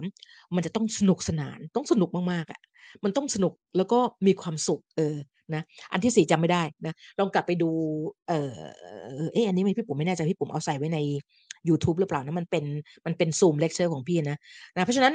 เพราะฉะนั้นค่ะสิ่งลดอาหารสำคัญมากแล้วพอมันเกิดภาวะเลปตินดื้อต่อดื้อเลปตินต่อเนื่องปั๊บเนี่ยนะคะ มันก็จะจุดตั้งค่าน้ำหนักมันก็ขยับขึ้นไปใหม่แล้วนะเออพี่ก็เพลินมากไม่ได้ดูพวกเราเลยว่า พวกเราโอเคกันไหมนะคะ ก็คอมเมนต์กันมานะมีอะไร พี่ผมจะได้พี่ผมดูไปด้วยอ่าพี่ผมพี่ผมดูไปด้วยเดี๋ยว พวกเราเขียนอะไรกันบ้างนะคะพี่ดูไปด้วย โอเค คุณสุธิชัยบอกว่ากินตลอดเวลาในธรรมชาติเหมือนหมีก่อนจำศีลเข้าใจเลยนะทีนี้เอาละค่ะ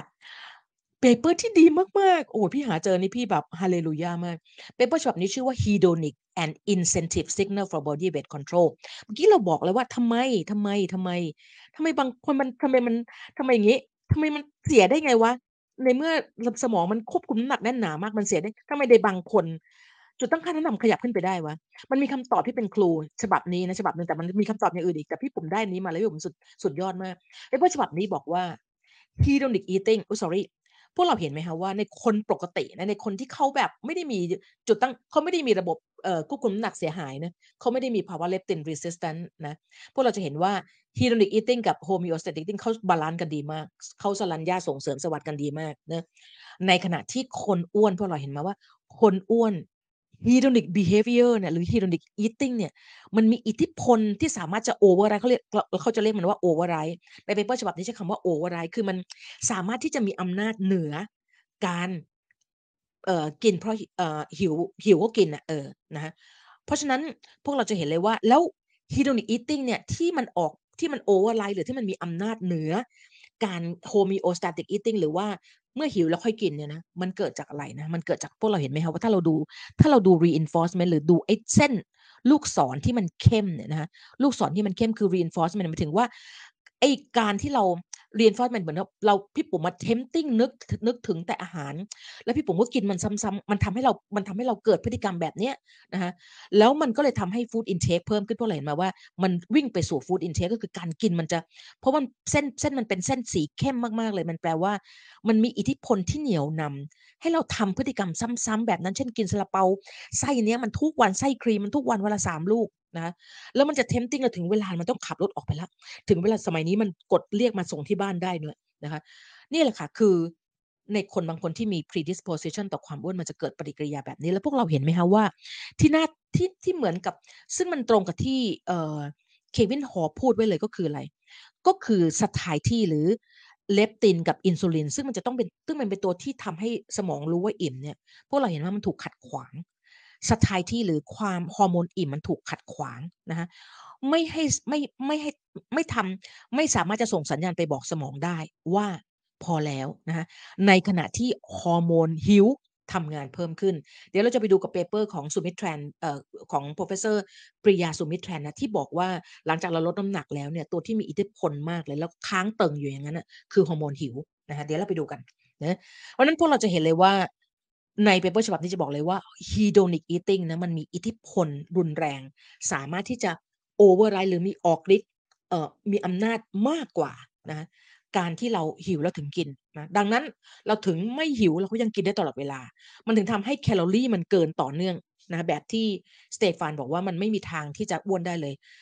เพราะว่าร่างกายมันจะจัดการก่อนนะเมื่อเรากินเกิน ร่างกายมันจัดการก่อนอยู่แล้ว แต่ในคนบางคนไม่มันจะกระโดด มันจะทำให้เราสามารถกินเกินต่อเนื่อง มันจะต้องมีการกินเกินต่อเนื่องเท่านั้นนะกินเกินต่อเนื่องเท่านั้นถึงทำให้เวทเซตพอยเราขยับขึ้นได้ ทีนี้อันนี้แหละค่ะเป็น paper ที่ดีมากนะพี่ปุ๋มเดี๋ยวพวกเราก็ไป capture ดูเนอะแล้วก็ไปเอ่อไปปุ๊บแล้วก็ไปพิมพ์ในเอ่อ ในอะไรนะลูกในเอ่อ Google นะ พี่ก็ด้วยความด้วยความที่พี่ปุ๋มทำคนเดียวใช่ไหมพี่ก็เกรงใจพี่ตุ้นจะต้องให้พี่ตุ้นไปนั่ง quote paper อะไรมาวางอีกพี่ก็เลยแบบพี่ตุ้นก็จะเป็นคนเอ่อมาเอาวิดีโอไปเองไปไปเอ่อโไปจัดการเอ่อตกแต่งให้มันสวยงามแล้วก็ไปไปโพสใน YouTube นะพี่ก็เลยไม่ได้ไม่ได้มีเวลาที่จะเอา paper มาวางไว้ให้เราในในส่วนที่เป็น เนื้อหาของเขาเรียกว่าเป็นส่วนที่เป็น topic ของของเรื่องนะคะ พวกเราก็ช่วยตัวเองกันหน่อยนะ โดยการที่ไปดูนะคะ ทีนี้ paper อีกฉบับหนึ่งซึ่งแบบเป็น the greatest paper of all time สำหรับพี่เลยนะ จริง ๆ มี paper อีกฉบับหนึ่งที่ปุ๋มได้เคยโพสต์ไปเมื่อสองสามครั้งที่แล้วนะคะเป็น paper ของ professor Jane Wardle นะคะ แต่อันนี้ก็เป็นชื่อรองนะ ก็นี่เป็นลูกศิษย์เขาเป็นคนทำเป็นชื่อแรก paper ชื่อ behavioral susceptibility to obesity gene environment interplay in the development of weight นะ paper สุดยอดมาก paper นี้บอกว่าอะไร paper อันนี้บอกว่า ไม่ว่าเราจะมีพันธุกรรมอ้วนนะไม่ว่าเราจะมี low genetic susceptibility to obesity เราจะเป็นคนที่มีไม่ได้สุ่มเสี่ยงต่อความอ้วนเลย หรือว่าสุ่มเสี่ยงต่อความอ้วนปานกลาง หรือว่าสุ่มเสี่ยงต่อความอ้วนมากจากพันธุกรรมของเราเนี่ยนะแต่เมื่อไหร่ก็ตามที่เราอยู่ในสิ่งแวดล้อมที่นะถึงแม้จะมีพันธุกรรมอ้วนยังไงก็ตาม แต่ถ้าเราจัดการสิ่งแวดล้อมทางอาหารได้ดี เราก็จัดการไม่ให้กินเกินได้ คืออะไรพวกเราดูตรงนี้เลย ถ้าเราเอาคนที่มี high genetic susceptibility ไปอยู่ในที่ที่มีความแรนแค้นอาหารน้ำหนักก็ไม่เกินนะเพราะว่าอะไร เพราะพฤติกรรมการกินมันถูกมันถูกเร้าก็จริง แต่มันไม่มีอาหารให้กินนะพี่ถึงบอกว่าสิ่งแวดล้อมทหารสำคัญมากนะ และเมื่อขยับขึ้นมานะคะ มาเป็น limited food supply หมายถึงว่ามีปริมาณ food supply จำกัดนะ พวกเราจะเห็นเลยว่า คนที่เป็นคนที่มีพันธุกรรมสุ่มเสี่ยงต่อความอ้วนต่ำนะเขาก็ไม่ขยับเลยน้ำหนักเห็นไหมคะ อันนี้จะเป็นเอ่อ percentage of obesity นะคะแต่ว่าคนที่มี ความสุ่มเสี่ยงต่อพันธุกรรมปานกลางเนี่ยจะเริ่มมีน้ำหนักขยับขึ้นมาแล้ว ในขณะที่คนที่มีความสุ่มเสี่ยงต่อพันธุกรรมสูงเนี่ยน้ำหนักจะขยับสูงกว่าคนอื่นนะคะแต่เมื่อไรก็ตามไปอยู่ในสิ่งแวดล้อมต่างหากที่มัน abundance หรือว่าอุดมสมบูรณ์ไปด้วยอาหารพวกเราจะเห็นว่ามันจะมีความกราฟมันจะขึ้นชันมากๆเลย ในคนที่มี high genetic susceptibility นะเพราะฉะนั้นสำหรับพี่ปุ๋มนะคะ คนที่มีพันธุกรรมอ้วนเนี่ยนะจำเป็นอย่างยิ่งที่จะต้องที่จะต้องจัดการเรื่องสิ่งแวดล้อมทางอาหารนะ จะต้องมี strategy ตู้เย็นจะต้องไม่มี จะต้องไม่มีอาหารประดิษฐ์อาหารที่ทำให้เรากินเกินได้ อยู่ในตู้เย็นเลยนะนอกเหนือจากผลไม้ผักนะคะแล้วก็โปรตีนชั้นดีเนอะน้ำเปล่านะเครื่องดื่มที่ไม่มีแคลอรี่ พวกนั้นซึ่ง ซึ่งมันพี่ถึงบอกไงมันยากมากในสิ่งแวดล้อมทางอาหารในปัจจุบันนะแต่ว่าถ้าว่าอย่างพี่ปุ๋มพี่ปุ๋มเห็นตัวเองว่า ออเราทำได้วะพี่ผมไม่กินไม่กินไม่กินน้ำบัดลมมาน่าจะสิบปีแล้วมั้งไม่กินอาหารไม่กินไอ้ที่มันมีเป็นเครื่องดื่มที่มีหวานหวานเลยมาเป็นพี่ผมว่า ถ้าเป็นน้ำบัดลมเนี่ยเป็นสิบปีแล้ว แต่ถ้าเป็นเครื่องดื่มที่เป็นที่เป็นที่มีน้ำหวานอยู่ด้วย หรือมีความหวานอยู่ด้วยเนี่ย ก็ตั้งแต่พี่เมื่อห้าปีที่แล้วที่พี่เปิดเพจอะไรนะพี่ก็หยุดกินเลยแล้วก็ปรากฏว่ามันก็พี่ผมว่าพี่ผม ไม่น่าจะใช่คน พี่อาจจะไม่ใช่คนที่ ไม่ใช่คนที่เป็น high susceptibility เท่าไหร่นะ พี่ปุ๋มอาจจะอยู่ตรง middle ตรง average ขึ้นไปที่ตรง high เพราะว่าพี่เห็นตัวเองจัดการกับเรื่องเอ่อเรื่องการ tempting ความหวานได้ดีนะได้ดีได้ดีเรียกว่าได้ดีเลยแหละ เมื่อเทียบกับช่วงก่อนเมื่อตอนที่เราอ้วนมากๆนะจากการที่เราตัดสินใจที่จะทำให้ลิ้นเราเนี่ยไม่ไม่เคยชินกับรสหวานเลยมาเป็นเวลา 5 ปีเนี่ยพี่ปุ๋มว่ามันก็มันก็ช่วยได้นะเอาละค่ะ ทีนี้ มัน มันกิน บอกแล้วมันทำให้เรากินเกินต่อเนื่องถูกไหม?เวลาคนที่มี พันธุกรรม susceptibility paper ฉบับนี้ดีมาก บอกว่า genetic and environmental factor in relative body weight and human adiposity paper ฉบับนี้บอกว่าอะไรนะ อธิบาย พันธุกรรมอธิบายความสัมพันธ์ระหว่างความอ้วนกับดัชนีน้ำมวลกายได้50-90%เลยทีเดียวนะคะทีนี้สิ่งที่อยากจะให้ดู มันจะมีอิทธิพลต่อบอกแล้วการกินเป็นพฤติกรรมถูกไหม?เพราะฉะนั้นคนที่มีพฤติคนที่มีกรรมพันธุกรรมอ้วนเนี่ย ไอ้จีนเนี่ยมันจะมันจะส่งผ่านมันจะแสดงออกผ่านพฤติกรรมการกินยังไงนะโหพี่พี่แบบพี่นั่งดูแล้วพี่แบบทั้งหัวเราะแล้วร้องไห้ไปในขณะเดียวกัน คือมันจะทำให้คนคนนั้นเนี่ยนะคะ เมื่อเทียบกับคนที่เขาไม่ได้มีพันธุกรรมอ้วนเนี่ยนะคะ หักห้ามใจไม่ให้กินได้ยากมาก อย่างที่ผมบอกแล้วพี่ตุ้นกับพี่ตุ้นเขากล่องกล่องคุกกี้ที่มันอร่อยล้ำอันนั้นมันตั้งอยู่บนโต๊ะเขาอะเป็นเดือนอะแล้วทั้งที่เขาก็นั่งกินข้าวอยู่ที่โต๊ะนั้นน่ะดื่มกาแฟที่โต๊ะนั้นน่ะแต่เขาพี่ปุ๋ไปนับอะเ"อ้านี่ไม่กินกันเลยเหรอ?"เขาบอกเออเขาก็หัวเราะเขาบอก"เออไม่ได้กินครับ"นี่แหละค่ะเขาไม่ต้องคือเขาไม่ต้องมีความจำเขาไม่ต้องรู้สึกหักห้ามใจอะไรอะเขาแค่ไม่อยากกิน แต่คนที่มีพันธุกรรมอ้วนมันหักห้ามใจ ไม่ให้กินได้ยากมาก เขาเรียกว่า disinhibition นะ นั่นคือวิธีการที่พันธุกรรมมันออกออกฤทธิ์ผ่านพฤติกรรมการกิน รับรู้ความหิวได้รุนแรงกว่านะคะคนที่มีพันธุกรรมอ้วนเมื่อเขาหิวเนี่ย คือถ้าเขาหิวเขาจะกินไม่ยั้งเลยอะนะคะเพราะฉะนั้น เพราะฉะนั้นวิธีหนึ่งก็คือว่าอย่าปล่อยให้หิวรุนแรงนะเมื่อรู้สึกเริ่มรู้สึกหิว หรือกินอาหารให้เป็นเวลาซะ เพื่อจะทำให้มันไม่เกิดความรู้สึกกอดจิ้งโหมันเหมือนจะกินเหมือนเป็นแบบมื้อสุดท้ายแล้วจะไม่ได้กินอีกแล้วแบบนั้นเลยนะคะ อันที่3มันจะถูกดึงดูดเข้าหาอาหารที่มีความหนาแน่นแคลอรีได้ที่สูงได้ง่ายกว่านะพี่ปุ๋มเนี่ยใช้วิธีพี่ปุ๋มชอปปิ้งอยู่ที่ห้างแถวๆบ้านพี่ใช่ไหมพี่ใช้วิธีเดินเข้าผ่านมันมี index ปะกะกระแทกอยู่ใช่ไหมพี่ใช้วิธีเดินผ่านทาง index อะเพราะมัน index มันไม่มีอาหารขายถูกไหมพี่ต้องใช้วิธีผ่านเข้า index แล้วขึ้นบันไดตรง index แล้วเข้าเข้าไปชอปปิ้งแล้วใช้วิธีจดเลยว่าจะต้องซื้ออะไรบ้างแล้ว ตึงๆๆๆๆออกเลย ต้องแบบนั้นเลยนะ เพราะไม่งั้นเราจะถูกดึงดูดเข้าไปหาอาหารที่มีความหนาแน่นนะแล้วพี่ปุ๋มจะไม่ย่างกรายเข้าไปตรง section เบเกอรี่เลยนะคะ เพราะถ้าเข้าไปมันจะต้องได้ออกมา เพราะเราถูกดึงดูดเข้าไปหาอาหารที่มีความหนาแน่นของแคลอรี่ได้สูงที่สูงได้ง่ายกว่านะคะ มีรูปแบบที่นำมีรูปแบบการกินที่นำไปสู่การกินเกิน โดยไม่รู้ตัวพี่ปุ๋มเห็นตัวเองเป็นมากคือ พี่กินในปริมาณมากแต่พี่อิ่มช้านะก่อนเนี่ยพี่ผมจะเห็นว่าพี่ไม่สามารถจะกินข้าวได้ทัพพีเดียวแล้วอิ่ม พี่ต้องตักซ้ำ2-3รอบอะนะในอดีตนะ แต่ตอนนี้มันเออมันก็แปลกนะ คือเราสามารถจะกินทัพพีเดียวได้โดยที่เราไม่รู้สึกไม่รู้สึกเหมือนเก่านะเพราะฉะนั้นนี่คือนี่คือวิธีการเทรนพฤติกรรมของตัวเราเองนะคะเพราะฉะนั้นรูปแบบการกินก็คือจะกินในปริมาณมากรู้สึกอิ่มช้า มีความถี่ในการกินบ่อย นิยมเลือกซมันบอกไม่ถูก เมื่อมีอาหารไซซ์ใหญ่มันจะตัดสินใจเลือกซื้อไซซ์ใหญ่มากกว่านะคะ รสชาติอาหารที่อร่อยล้ำจะมีอิทธิพลต่อการกินแบบห้ามใจไม่ได้สูงมากนะคะชอบและเลือกอาหารที่มีส่วนประกอบของคาร์โบไฮเดรตไขมันและน้ำตาลมากกว่านะอันนี้คือสิ่งที่เป็นลักษณะนะคะที่เป็นพฤติกรรมการกิน ซึ่งถูกพันธุกรรมกดดันนะเพื่อทำให้เรากินเกินนะเพื่อทำให้ homeostatic eating มันไม่ทำงานมันมันมันมันเสียความสามารถในการที่จะรับรู้เรื่องความอิ่มไปนะคะทีนี้เอาละค่ะ เหมือนกันที่พี่ปุ๋มบอกไปแล้วนะที่กระบวนการเมื่อเราพยายามจะลดน้ำหนักนะที่ Kevin Hall พูดเมื่อครั้งที่แล้ว อันนี้สำคัญมากเปเปอร์ฉบับนี้สุดยอดที่สุดนะของ Polidori พี่เคยทำเอ่อสรุปไปแล้วนะคะ เคยเขียนโพสต์ไปแล้วเอามากลับมา repost ใหม่หลายรอบเหมือนกันนะคะเพราะเราจะเห็นว่าทุกครั้งที่มีการที่มีการลดน้ำหนักนะคะ ร่างกายจะตอบโต้ด้วยการส่งผ่านให้เราทางพฤติกรรมการกิน ให้เรากินเพิ่มขึ้นวันละ 95 แคลอรี่ต่อวันนะคะทุกๆ 1 กิโลกรัมของน้ำหนักที่เราลด คิดดูแล้วกันว่ามันน่ากลัวขนาดไหนนะในขณะที่กดดันทางฝั่ง energy out ยังไง กดดันโดยการที่ทำให้ basal metab หรือ resting metabolic rate ของเราเนี่ยลดลง 25 แคลอรี่ต่อน้ำหนักตัว 1 กิโลกรัมที่เราพยายามจะลดต่อวัน อันนั้นคือวินี่คือสิ่งที่ นี่คือสิ่งที่ต้านนะรูปภาพที่ดีที่สุดนะอะเดี๋ยวเรามาพูดถึง paper ของสุมิทรันฉบับนี้ก่อนนะคะว่า paper ฉบับนี้ของดรปริยาสุมิทรันเนี่ยนะคะเขาพูดว่าอะไรนะพี่ปุ๋มทำให้พวกเราดูนะอันนี้เป็น abstract นะพี่สรุปให้เราดูอย่างนี้นะอันที่หนึ่งคือเขาเลือกนะคะเขาเขา recruit นะคะคนที่ overweight หรือว่าอ้วนทั้งหมด 50 คน นะไม่มีเบาหวานนะคะแล้วก็เออเข้ามาอยู่ใน weight loss program นะคะซึ่งมันเป็น 10 weeks นะมันเป็นการลดน้ำหนักที่ 10 weeks 10 weeks ก็ประมาณสัก 2 เดือนครึ่งนะ10 weeks weight loss program นะคะแล้วยังไงต่อนะในระหว่าง 10 week ที่เข้าโปรแกรมเนี่ยนะคะ คนทั้ง 50 คนนี้จะได้รับอาหารที่เรียกว่า very low density I'm sorry very low energy diet นะคะเขาใช้อาหาร อาหารที่ชื่อเป็นอาหารสำเร็จรูปนะของเอ่อชื่อ Optifast นะคะซึ่งพวกเราเห็น very low มัน very low จริงๆนะ คือ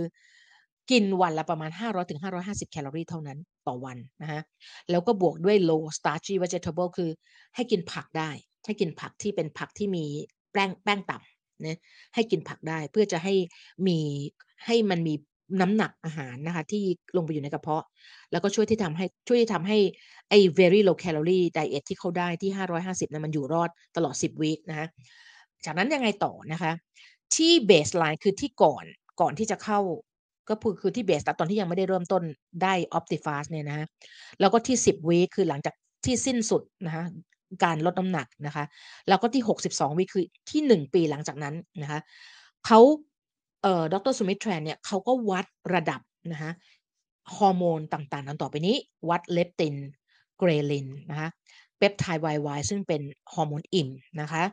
gastric inhibit inhibitory polypeptide ซึ่งเป็นฮอร์โมนอิ่มนะ glucagon-like peptide 1นะคะ พวกนี้เขาวัดฮอร์โมนพวกนี้นะคะซึ่งเป็นฮอร์โมนอิ่มกับฮอร์โมนหิวนะคะแล้วดูซิว่ามันมีการเปลี่ยนแปลงไปยังไงนะ เรามาดู result ที่ week ที่ 10นะคะคือวันที่หลังจากที่คน 50 คนเนี่ยได้รับอาหารนะคะได้รับอาหารที่มีแคลอรี่ต่ำมาก ๆ เลยคือ 500ถึง550 แคลอรี่ต่อวันนะคะ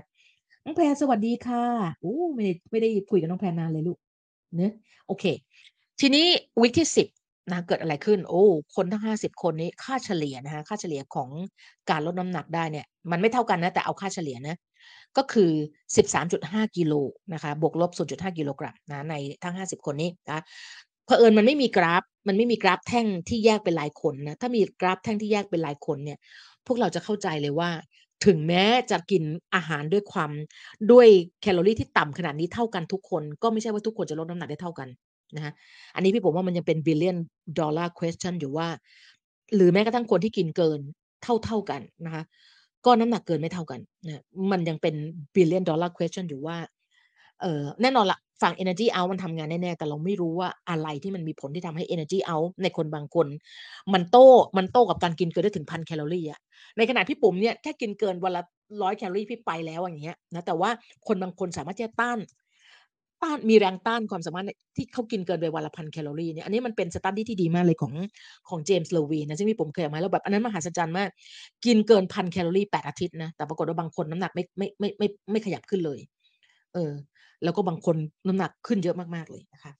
อันของ paper ฉบับนั้นของเลวีนเขาเจอตัวหนึ่งตัวแปรตัวหนึ่งแน่ๆที่เป็นตัวแปรที่สำคัญมากก็คือตัวนี้ก็คือ non exercise activity thermogenesis ในคนที่มันเป็นตัวที่ช่วยซับ นะความสามารถในการกินเกินของคนคนนี้คือเขาเขาเขามีความสามารถในการกินเกินได้เยอะที่ด้น้ำหนักไม่น้ำหนักไม่เพิ่มขึ้นนะคะแล้วนี้เป็นพันธุกรรมนะมีพันธุกรรมเกี่ยวข้องก็คือบางคนเขาขยับหัวตลอดเวลา มือเขาต้องเคาะตลอดเวลา หรือเขาต้องเขย่าตัวตลอดเวลานะคะอันนี้ก็จะเป็นพันธุกรรมของคนคนนั้นที่ที่ทำให้เขา expend energy ออกไปได้มากกว่าคนปกติ แล้วก็มีแรงที่สามารถจะต้านกับการกินเกินได้มากกว่าคนอื่นนะคะ เหมือนกันค่ะ การลดน้ำหนักก็เหมือนกันบางคนก็ลดได้ไม่เยอะบางคนก็ลดได้เยอะแล้วแต่นะแต่ค่าเฉลี่ยคือ 13 กิโลนะคะ แล้วสิ่งที่พบก็คือใน week ที่ 10 นะคะ significant reduction in level of leptin peptide YY cholecystokinin อินซูลินและ amylin อันนี้เป็นฮอร์โมนอิ่มหมดเลย อันนี้พี่ปุ๋มขอโทษค่ะ งั้น gastric inhibitory inhibitory polypeptide ต้องเป็นฮอร์โมนหิวเนะเพราะฉะนั้นฮอร์โมนอิ่มนะลดลดลงหมดเลย แปลว่าฮอร์โมนอิ่มทำงานน้อยลง นั่นแปลว่าเราจะอิ่มได้ยากขึ้นนะ อันนี้คือวิกที่สิบก็เริ่มเห็นแล้วนะว่าฮอร์โมนอิ่มมันลดลงนะ ที่สำคัญคือฮอร์โมนหิวมันเพิ่มขึ้น ไม่ว่าจะเป็นเกรลินนะ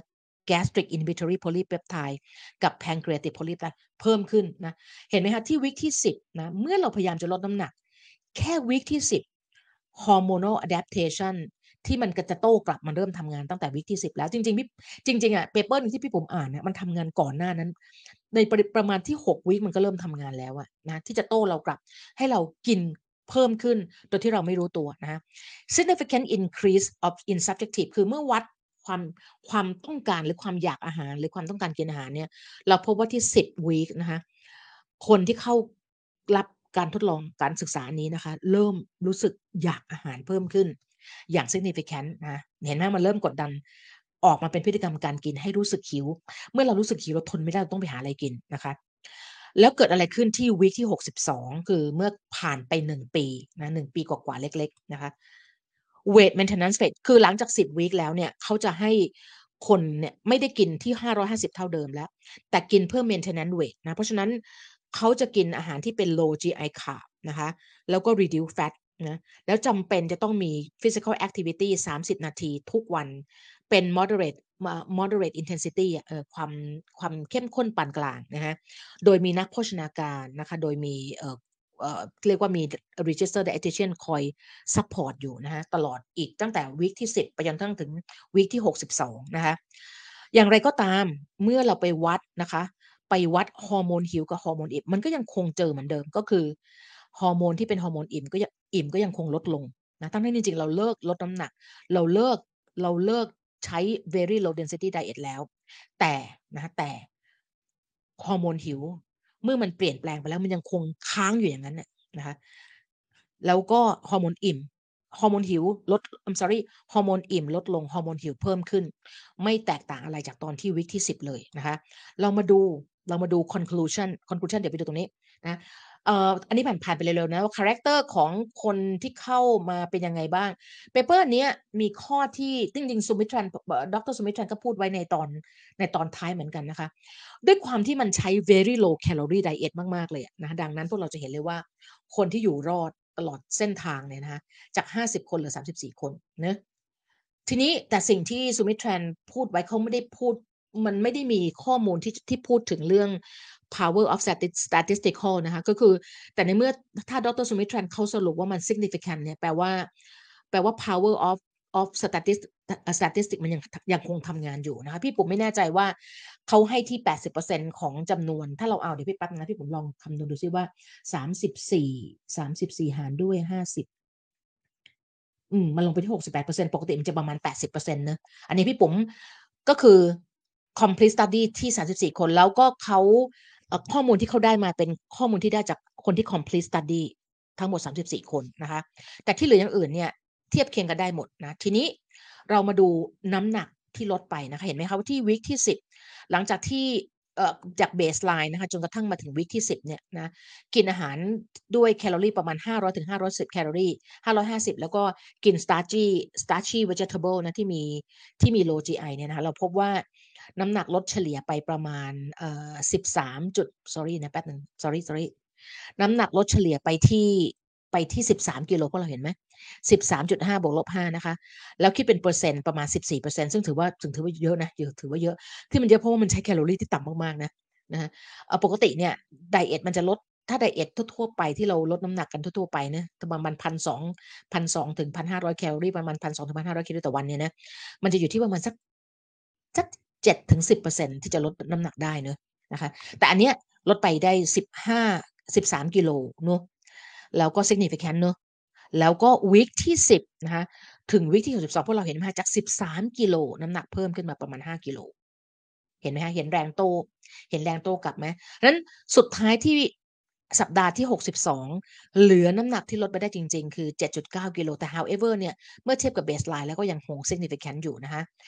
เช่นเช่นกันค่ะ BMI ก็ว่ากันตามเนื้อผ้านะในเมื่อมันลดน้ำหนักได้ BMI ก็ลดลงนะ waist circumference ลดไปประมาณ 11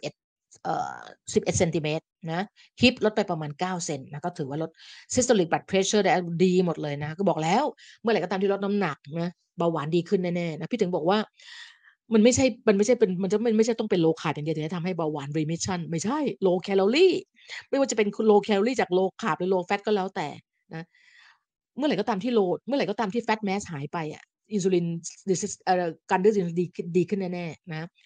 ไขมันพอกตับดีขึ้นแน่ๆความดันดีขึ้นแน่ๆนะคะเอ่อพวกนี้ดีขึ้นหมดเพราะฉะนั้นพี่ถึงบอกว่า คืออย่าไป elephant in the room มันคือแคลอรี่เออ อย่าไป คือพี่ก็ไม่รู้มันว่ามันไม่มีอะไรใหม่ ๆ มาทำให้ตื่นเต้นหรือเปล่าก็เลยพยายามจะไปหาประดิษฐ์อะไรใหม่ ๆ ขึ้นมาทั้งนี้จริง ๆ แล้ว ที่เราลดน้ำหนักแล้วคงมันคงไม่ไม่ได้เพราะว่าไบโอโลจีมันทำงาน ระบบ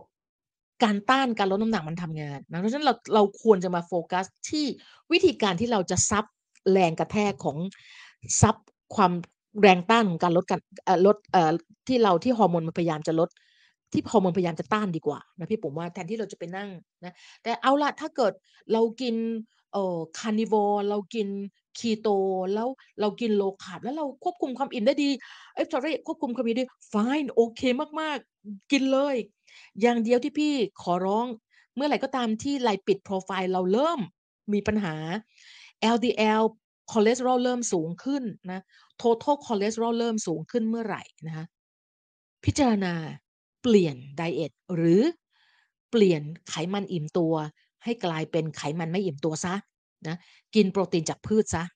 เท่านั้นแหละที่พี่ผมฝากไว้ พี่พี่ไม่พี่ไม่ได้พี่ไม่ได้แบบมี พี่แค่รู้สึกไม่โอเคกับการที่เรา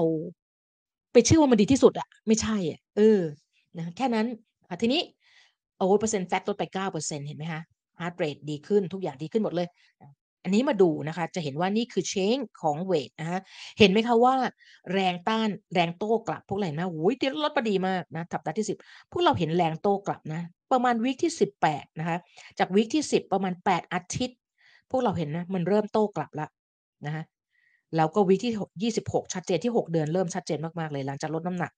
เราจะจุดเริ่มต้นนะแล้วก็เริ่มลดน้ำหนักมาหกเดือน เพราะเราจะเริ่มเห็นแรงโต้กลับแล้วนั้นหนึ่งปีชัดเจนมาก ที่หนึ่งปี ตรงกับที่ Kevin Hall lecture เมื่อครั้งที่แล้ว ที่ผมทำสรุปไปนะฮะโอเคนะเพราะฉะนั้น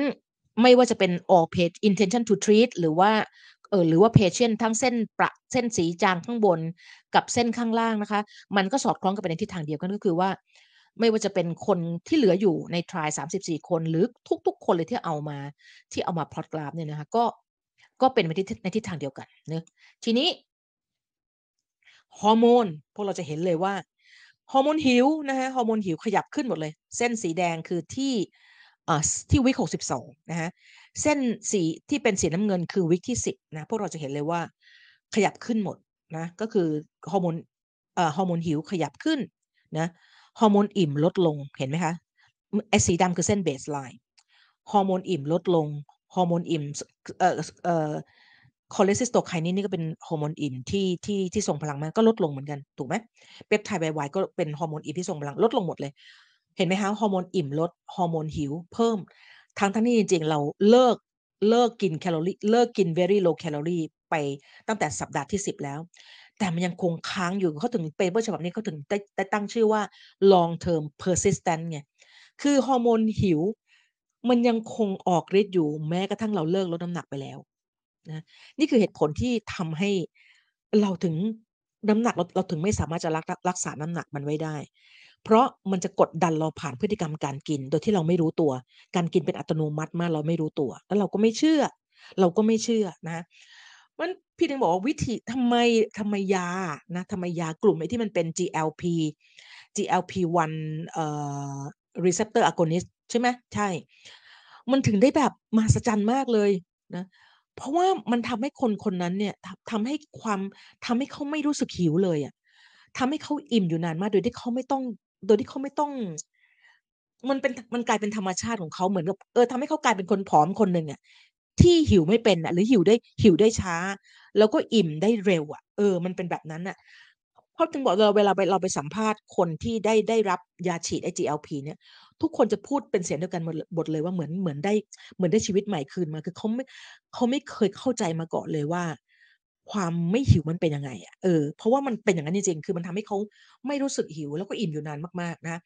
พี่เนี่ยเมื่อก่อนพี่ผมเป็นคนหน้ามันมากใช่ไหมตอนพี่สาวๆเนี่ยพี่เป็นคนที่สิวเต็มหน้าเลยแบบหน้ามันจนทั้งแล้วแม่ก็จะแบบว่าแม่ก็ห่วงเรามากกลัวเราไม่สวยซึ่งเราก็ไม่สวยอยู่แล้ว สวยอยู่แล้วนะแต่เราน่ารัก แต่ว่า แม่นี่ต้องวุ่นวายกับพี่ผมอะจะต้องไปพาพี่ไปหาโอ้โหแม่นี่เป็นคนที่แบบ แม่เป็นคนที่รักโรมากเลย แม่จะแบบกลัวว่า เดี๋ยวเธอโตไปแล้วนี่นะ เธอจะาหางานทำยาก คนเรามันมองกันที่หน้าตา แล้วพี่ก็จะเถียงแม่ตลอดเวลาว่า"ไม่สนใจหรอกใครที่มันจะรักเราที่หน้าตานะก็ไม่ไม่ใช่แล้วอะ"พี่ก็เถียงแม่ตลอดเลยแบบนั้นน่ะ เออนะ แล้วพี่ก็ไม่เคยรู้ว่าคนหน้าแห้งเป็นยังไงอะมันเหมือนกันเลยเวลาเราไม่รู้ว่า เราไม่รู้ว่าความไม่หิวมันเป็นยังไงอะเออเราไม่รู้ว่าเวลาคนที่เขาผอมอะทำไมเขาถึงไม่ tempting อะเราไม่เข้าใจอะเพราะเราไม่เคยเป็นถูกไหมวันที่พี่ปุ๋มแบบน่ะจนกระทั่งแม่ไม่ไหวล้วแม่บอกไม่ได้แล้วเธอต้องไปหาหมอ พี่ก็เลยคือจริงๆก็ไปหาหมอรักษาสิวปกตินะแต่ว่าไม่ได้กินยาจนกระทั่งสุดท้ายอะอาจารย์อาจารย์หมอก็เลยให้พี่ปุ๋มกิน ยาตัวหนึ่งซึ่งมันจะช่วยทำให้มันเป็นยากินนะแล้วทำให้ไอ้ sebum หรือว่าต่อมไขมันเราไม่ไม่มันไม่ผลิตไขมันเลยอะพวกเราเชื่อไหมพี่ปุ๋มร้องไห้เป็นวักเป็นเวรเลยแล้วแม่ไม่เข้าใจว่าร้องไห้ทำไมอะคือพี่บอกแม่ว่า"แม่หนูเข้าใจแล้วอะปุ๋มเข้าใจแล้วว่าทหน้าหน้าแห้งมันสบายยังไงอะการที่หน้ามันไม่มีไม่มันเลยอะมันสบายมันสบายตัวแค่ไหนอะ"นั่นเหมือนกันเลย คนคนอ้วนที่เขาแบบว่า คนอ้วนที่เขาไม่เข้าใจนะ ว่าความไม่ไม่หิวมันเป็นยังไงหรือ ความอิ่มเร็วมันเป็นยังไงเนี่ยเมื่อเขาได้ยากลุ่ม GLP เนี่ยเขาเหมือนขึ้นสวรรค์เลยนะเพราะฉะนั้นพี่ถึงบอกว่าในคนที่อ้วนมากๆไม่ไม่จำเป็นอย่าไม่เราไม่ไปไม่ปฏิเสธยาเนะแต่ว่าจะต้องอยู่ในความดูแลของแพทย์เนาะเอาละค่ะเห็นไหมคะมันมันตอบโต้โดยการที่ทำให้ให้ให้ฮอร์โมนหิวค้างอยู่อย่างงั้น แล้วก็ค้างไปถึงสูงขึ้น แล้วก็ฮอร์โมนหิวฮอร์โมนอิ่มลดลงทั้งๆที่จริงๆเราเลิกลดน้ำหนักไปนานแล้วนะนี่คือเหตุผลที่มันแรงต้านอะมันก็มันตรงกับที่ต่อไปคืออะไร ไปวัด hunger hunger ขึ้นนะเห็นไหมคะหิวเร็ว หิวแบบหิวมากขึ้นนะหิวทั้งๆที่1ปีผ่านไปแล้วเนี่ยความหิวยังใกล้เคียงกับตอนที่ไม่ลดน้ำหนักเลยนะแล้วก็ desire to eat แบบอยากความรู้สึก tempting อยากจะกินก็เพิ่มขึ้นเหมือนกันนะนี่คือการตอบโต้ทาง biology ของร่างกายเรานะคะเพื่อที่จะทำให้เรากลับไปที่จุดตั้งค่าน้ำหนักเดิมพวกเราจำได้ไหมจุดตั้งค่าน้ำหนักเราขยับขึ้นไปแล้ว มันจำจุดตั้งค่าน้ำหนักเดิมที่เราเคยผอมไม่ได้แล้ว มันยังคงนี่คือนี่คือสิ่งที่ Kevin Hall พูดว่า appete เส้น appetite มันไม่ขยับลงตามน้ำหนักที่ลดลงนะคะทีนี้มาดู discussion นะเขาบอกว่าถึงแม้ว่า short term weight loss นะคะการใช้ diet restriction เนี่ยนะการใช้การจำกัดแคลอรี่เนี่ยจะให้ผลส่งผลได้ดีนะแบบได้เลยในการลดน้ำหนักระยะสั้นก็จริงนะ Only a small minority obese people maintain diet induced weight loss in long term มีปริมาณคนจำนวนน้อยเสี้ยวเสี้ยวเศษเสี้ยวเท่านั้นที่ยังคงสามารถจะ maintain diet induced weight loss in long term ซึ่งคนกลุ่มนี้แหละค่ะเป็นกลุ่มที่เราควรจะสนใจนะ ว่าเขาเปลี่ยนแปลงตัวเองยังไงเหรอ?นะเดี๋ยวเราจะให้ดูพี่ปุ๋มจะให้ดู2คนนะที่พี่ปุ๋มมาให้ดูเลยเดี๋ยวลองไปตามเว็บไซต์เขานะคะ อันนั้นน่ะไม่ได้ใช้ยาเลยนะ ใช้ไดเอตอย่างเดียวเอ็กซ์ไซส์ไม่เท่าไหร่ด้วยซ้ำไปนะคะแต่เขาเจอไดเอตที่เหมาะกับตัวเขามากนะคะ ที่ทำให้เสมือนกับเส้นที่ทำให้เสมือนกับเส้น appetite มันขยับลงได้อะอันนี้คือ อันนี้คือแบบอันนี้คือแบบอืเรียกว่าจะบอกว่าเป็นมันไม่ใช่ความลับหรอกนะมันแต่มันคือมันคือสิ่งที่ คือเส้นเส้นเส้น appetite อะถ้าเราทำให้ appetite มันมันเสมือนกับลดลงมาได้ทั้งๆที่มันไม่ได้ลดไม่ได้ขยับลงมาเนี่ยนะนั่นแหละค่ะ คืออาหารที่เหมาะกับเราที่สุดแล้ว เพราะมันทำให้เราอิ่มอยู่นานมากๆ หิวช้ามากๆ แล้วก็ satisfy ตัวเองนะแล้วก็มันทำให้เราสามารถที่จะเริ่มเปลี่ยนแปลงพฤติกรรมอะไรบางอย่างของตัวเองไปได้นะเพราะว่าเราไม่หิวอยู่ตลอดเวลาถูกไหมเขาบอกว่า multi multitude of hormone เห็นไหมคะฮอร์โมนหลากหลายมาก ๆ เลยนะคะ ที่ involve นะใน homeostatic regulation of body weight ที่เกี่ยวข้องกับการควบคุมน้ำหนักของร่างกาย many of which are per perturbate นะ sorry pertu เอ่อใช่ pertu pertu perturb นะคะ after weight loss ซึ่งฮอร์โมนเหล่านี้แหละค่ะจะถูกรบกวนเมื่อเรามีการลดน้ำหนัก นะคะ whether this change represent a transient compensation response to an energy deficit is unknown ไอ้เปเปอร์ฉบับเนี้ยมันออกปี 2011 นะ ซึ่งมันยังไม่มีมันยังไม่ได้รู้ว่า ไอ้การเปลี่ยนแปลงนะ whether this change การเปลี่ยนแปลง ไอ้ ter ter เอ่อ perturb ของไอ้ฮอร์โมนพวกเนี้ยมันเป็นการเอ่อชดเชยชั่วขณะนะหรือว่ามัน ระยะยาวอันยังไม่รู้อันนี้ paper ฉบับนี้มันก็เลยออกถูกถูกทำขึ้นมาเพื่อตอบโจทย์อันนี้นะคะ but an important finding of this study แต่ผลลัพธ์ที่ได้จากการวิจัยฉบับเนี้ยที่เราทำเนี่ยมันทำให้เรารู้ว่า many of these alteration เนี่ย persist for 12 months after weight loss even after the onset of weight regain นะก็คือเรารู้จาก paper ฉบับเนี้ยมันทำให้เรารู้ว่าเมื่อเราพยายามลดน้ำหนักนะคะฮอร์โมนหิว มันจะทำมันจะถูกเพิ่มขึ้นเป็นระยะเวลานานมาก ๆ แล้วค้างอยู่อย่างนั้น ไม่ลงกลับมาที่เดิมนะฮอร์โมนอิ่มก็จะลดลงไม่กลับขึ้นไปที่เดิม มันถึงมีผลที่ทำให้เราไปกินเกินเหมือนเดิมอีกนะคะ ดังนั้นดังนั้นนะถ้าพวกเรารู้ clue ของมันก็คือการจัดการกับฮอร์โมนหิวกับฮอร์โมนอิ่มนะทำยังไงนะคะ suggesting that นะคะ suggesting that this the high rate of relapse among obese people who have lost weight เนี่ย had a strong physiological basics basis นะคะ and is not simply the result of voluntarily เห็นไหม keyword นี้สำคัญมาก ดังนั้นค่ะ คน high rate of relapse คือการที่มันมีการที่น้ำหนักมันกลับขึ้นมากลับขึ้นมาใหม่ กลับขึ้นมาเกินใหม่เนี่ยนะในกลุ่มคนอ้วนเนี่ยที่ลดที่พยายามจะลดน้ำหนักเนี่ยนะคะ มันถึงได้มี strong physiological basis มันถึงเป็นเรื่องที่เกี่ยวข้องกับ สรีรวิทยาหรือ biology ที่มันต่อต้านที่มันตอบโต้ มันไม่ใช่เป็นเป็นผลลัพธ์มาจากการที่เขาไม่มี will power มันไม่ได้เป็นผลลัพธ์ของการที่คนคนนั้นเนี่ยไม่ตั้งใจหรือไม่ได้แบบ voluntary ไม่สมัครใจในการไม่ใช่เขาพยายามที่สุดนะมันไม่ใช่มันเขาบอกว่า simply มันไม่ใช่เป็น the is not simply the มันไม่ใช่เป็นเพียงแค่ผลลัพธ์นะคะ ของการที่คนคนนั้นน่ะกลับไปสู่พฤติกรรมแบบเดิมแต่เพียงอย่างเดียว นะไม่ใช่ มันมี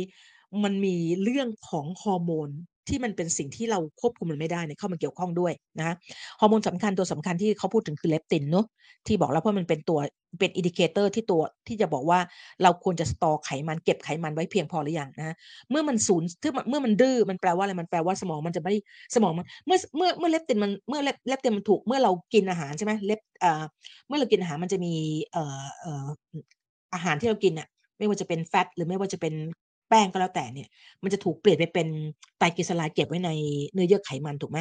แล้วเมื่อมันเก็บเข้าไปในระดับหนึ่งเนี่ยนะที่มันเป็นมันเป็น set point มันเป็น adiposity ของ adi adipo adiposity set point ของมันเนี่ยนะฮะเลปตินที่ถูกผลิตจากเนื้อเยื่อไขมันเนี่ยมันจะส่งวิ่งไปบอกสมอง มันก็จะไปจับกับไอ้ตรง arcuate nucleus ที่ไอ้ POMC นะซึ่งเป็นศูนย์อิ่มเนี่ยนะคะ เมื่อมันไปจับแล้วเนี่ย มันจะบอกมันก็จะส่งสัญญาณ สมองก็จะสมองจะรับรู้ว่าอิ่มแล้ว สมองก็จะส่งสัญญาณมาออกผ่านพฤติกรรมการกินของเราทำให้เราหยุดกินนะทำให้เราหยุดกิน นั่นคือวิธีการของมันนะทีนี้เอ่อเกรลินนะเกรลินกับเปปไทด์ YY นะคะไอ้พวกกลุ่มที่เป็นฮอร์โมน เอ่อฮอร์โมนหิวฮอร์โมนอิ่มที่อยู่ในทางเดินอาหารของเรานะเลปตินอยู่ในในเยื่อไขมันถูกไหมฮอร์โมนหิวอิ่มในทางเดินอาหารของเราเนี่ยเราจะพบเลยว่า เมื่อเราลดน้ำหนักเนี่ยมันที่บอกแล้วฮอร์โมนหิวจะเพิ่มขึ้นแล้วฮอร์โมนอิ่มจะลดลงนะอันนี้ก็จะเป็นสิ่งที่จะเกิดขึ้นถูกไหมทีนี้เอ่อเดี๋ยวพี่ดูก่อนเอาที่ไหนดี our study shows that นะคะ after diet induced weight แล้วงานวิจัยนี้สรุปให้เห็นเลยว่า เมื่อเราพยายามจะลดน้ำหนักนะคะ there are alteration in postprandial release of amylin and pancreatic polypeptide and more importantly the change in level of leptin ghrelin สรุปง่ายๆเหมือนที่บอกเลยเมื่อสักครู่เนี้เมื่อไหร่ก็ตามที่เราพยายามจะลดน้ำหนักเราเนี่ยนะมันตอบโต้ตั้งแต่ประมาณเดือนที่สัปดาห์ที่ 8 มันก็เริ่มตอบโต้แล้ว โดยการทำให้ฮอร์โมนหิวเพิ่มขึ้นฮอร์โมนอิ่มลดลงนะกดดันพฤติกรรมการกินของเราให้กลับไปกินเยอะขึ้น แล้วก็ให้เราอิ่มยากขึ้นนะฮะนั่นคือวิธีการที่มันทำงานดังนั้นก็นำไปสู่การที่น้ำหนักขยับขึ้นขยับขึ้นขยับขึ้นนะคะ ทีนี้เดี๋ยวพี่ผมจะดูก่อนว่ามีอะไรที่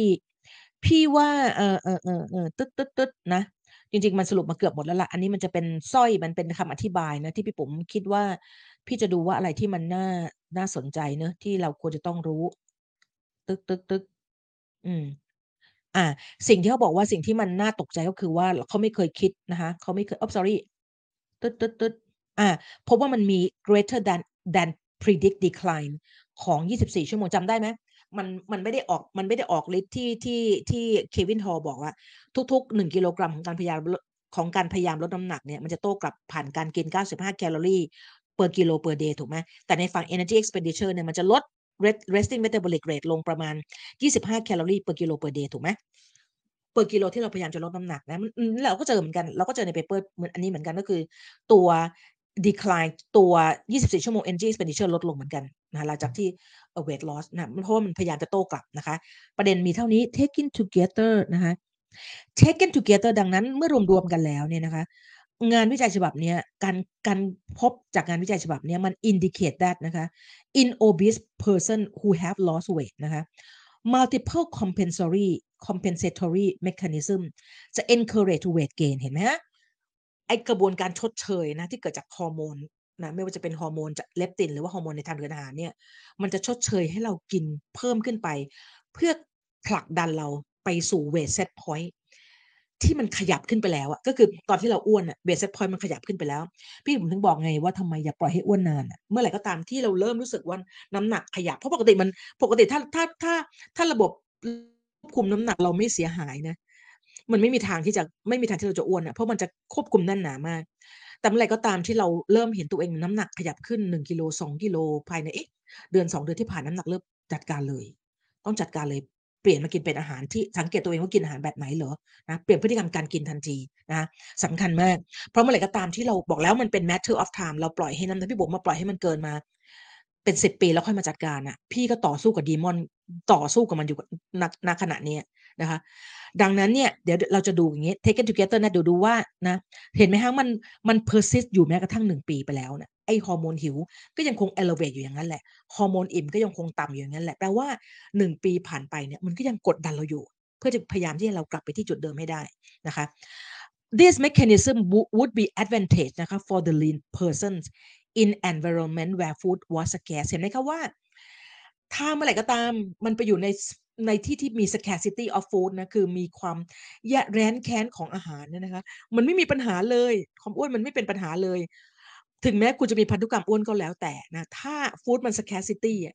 แต่ในปัจจุบันนี้มันยากมากที่จะเกิดภาวะที่มี food scarcity หรือไม่มีไม่มีอาหารมันยากมากๆอะนะ but in environment which energy dense food is abundant and physical activity is largely unnecessary เนี่ยนะคะ the high rate of relapse after weight loss ถึงได้แบบว่า is not surprising ก็ไม่ต้องแปลกใจเลยในสังคมที่มีเครื่องทุนแรง มีลิฟต์ มีเครื่องทุนแรง มีรถ มีสารพัดอย่างนะ มีมีมือถือให้กดได้โดยที่เรา cost reward optimization ต่ำเอ่อต่ำมาก ใช้แรงกดเอ่อเอ่อตัวตัวเลขอยู่ไม่กี่ตัวเลขก็ได้อาหารแล้วเนี่ย มันยากมาก มันไม่ต้องแปลกใจที่ high rate of relapse คือการรักษาน้ำหนักไว้ไม่ได้เนี่ยไม่ได้เป็นเรื่องที่น่าประหลาดใจอะไรเลยนะอันนี้เป็นสิ่งที่เปเปอร์ฉบับนี้บอกนะคะ ดังนั้นเนี่ย who คนอ้วน furthermore เนี่ย the activation of this coordinate response in people who remain obese เนี่ยนะคะ ตึกตึกตึกตึกนะ มัน support the view that นะคะ there is an elevated body บอกเห็นไหมมัน there is an elevated body base body weight set point in obese person ดังนั้นคนอ้วนweight set point ขยับขึ้นแน่ๆถ้า weight set point ไม่ขยับไม่ขยับขึ้นนะมันอ้วนไม่ได้นะเพราะฉะนั้นมันก็เป็นตัว Sumithran ก็บอกมันเป็นตัว confirm เลยว่า มันมี elevate body weight set point แน่ๆนะคะ and นะคะ and that effort to reduce weight below this point are vigorously resist เห็นไหมคะ และการพยายามที่จะลด weight set point ลงมาเนี่ยมัน vigorously resist คือ มันจะถูกต้านอย่างรุนแรงมากๆนะอันนี้คือข่าวร้ายที่เราต้องทำใจนะทีนี้ตึกตึกตึก successful management obesity will require the development of safe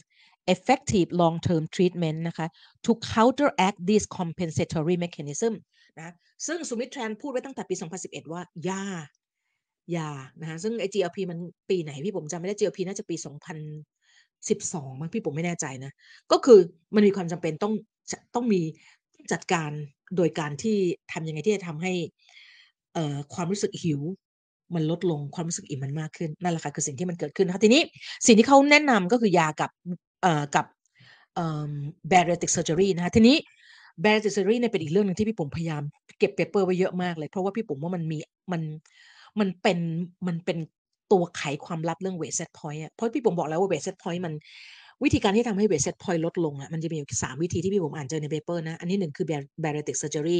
อันที่สองคือคุณคุณเป็นมะเร็งซะนะแล้วคุณจะน้ำหนักลดเองนะซึ่งเราก็คงไม่อยากจะเป็นอันที่สามคือสูบบุหรี่เราไม่รู้นิโคตินไปทำอะไรนะ ที่ทำให้ให้ผอมนะคะ ทีนี้อย่างที่บอกอะนิโคตินก็ไม่ควรไม่ควรถูกไหมการเป็นมะเร็งก็ไม่ควร ก็จะมี bariatric surgery ซึ่งซึ่งก็จะเหมาะกับคนที่แบบมันโอ้โหมันมันมันอันตรายโอบีสแบบโมบีสเขาเรียกมอบิดิตี้โอบีสนะคือมันอ้วนแบบถึงขั้นอันตรายต่อชีวิต แล้วพี่ผมว่าคนกลุ่มนั้นเป็นคนกลุ่มที่เหมาะสมที่เขาควรจะได้รับเบร bariatric surgery เดี๋ยวเราจะให้ดูตัวอย่างนะพี่ผมจะดูตัวอย่างทีนี้ อันนี้ไม่มีอะไรนะ เดี๋ยวพี่ผมว่ามันไม่มีอะไรนะคะ ตึ๊กตึ๊กตึ๊กตึกตึกไม่มีอะไรเท่าไหร่ละโอเค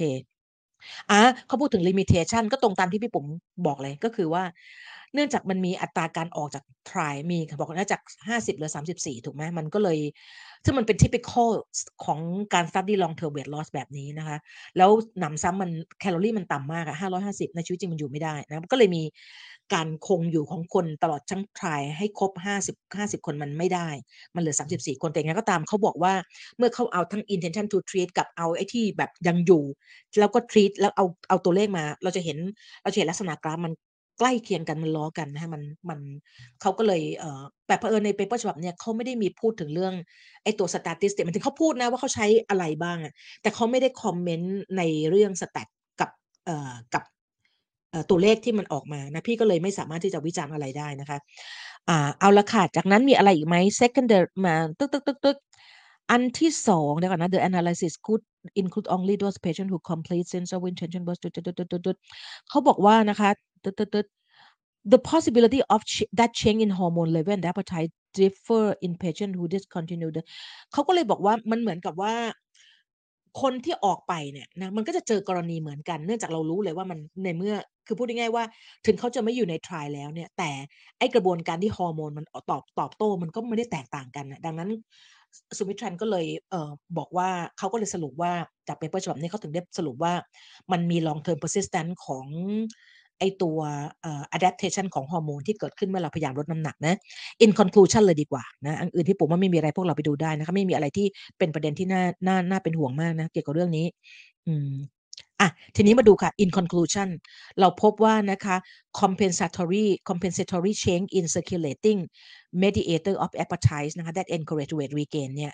มันยังคงคือพูดง่ายๆว่าฮอร์โมน หิวฮอร์โมนอิ่มนะซึ่งมันจะเป็นตัวที่ควบคุม energy balance ของเราเนี่ยนะคะ มันเปลี่ยนแปลงไปในทางที่ตอบโต้ให้เรากิน ให้เรากลับไปมีน้ำหนักเท่าเดิม แล้วมัน persist อยู่แม้กระทั่ง 12 เดือนผ่านไปแล้ว เราไม่ได้ลดน้ำเราไม่ได้กิน เราไม่ได้กินน้อยขนาดนั้นแล้วเนี่ยมันก็ยังคงอยู่นะคะนั้นคือสิ่งที่เกิดขึ้นจาก paper ฉบับนี้ ทีนี้พี่ปุ๋มจะให้ดูเปปเอ่อ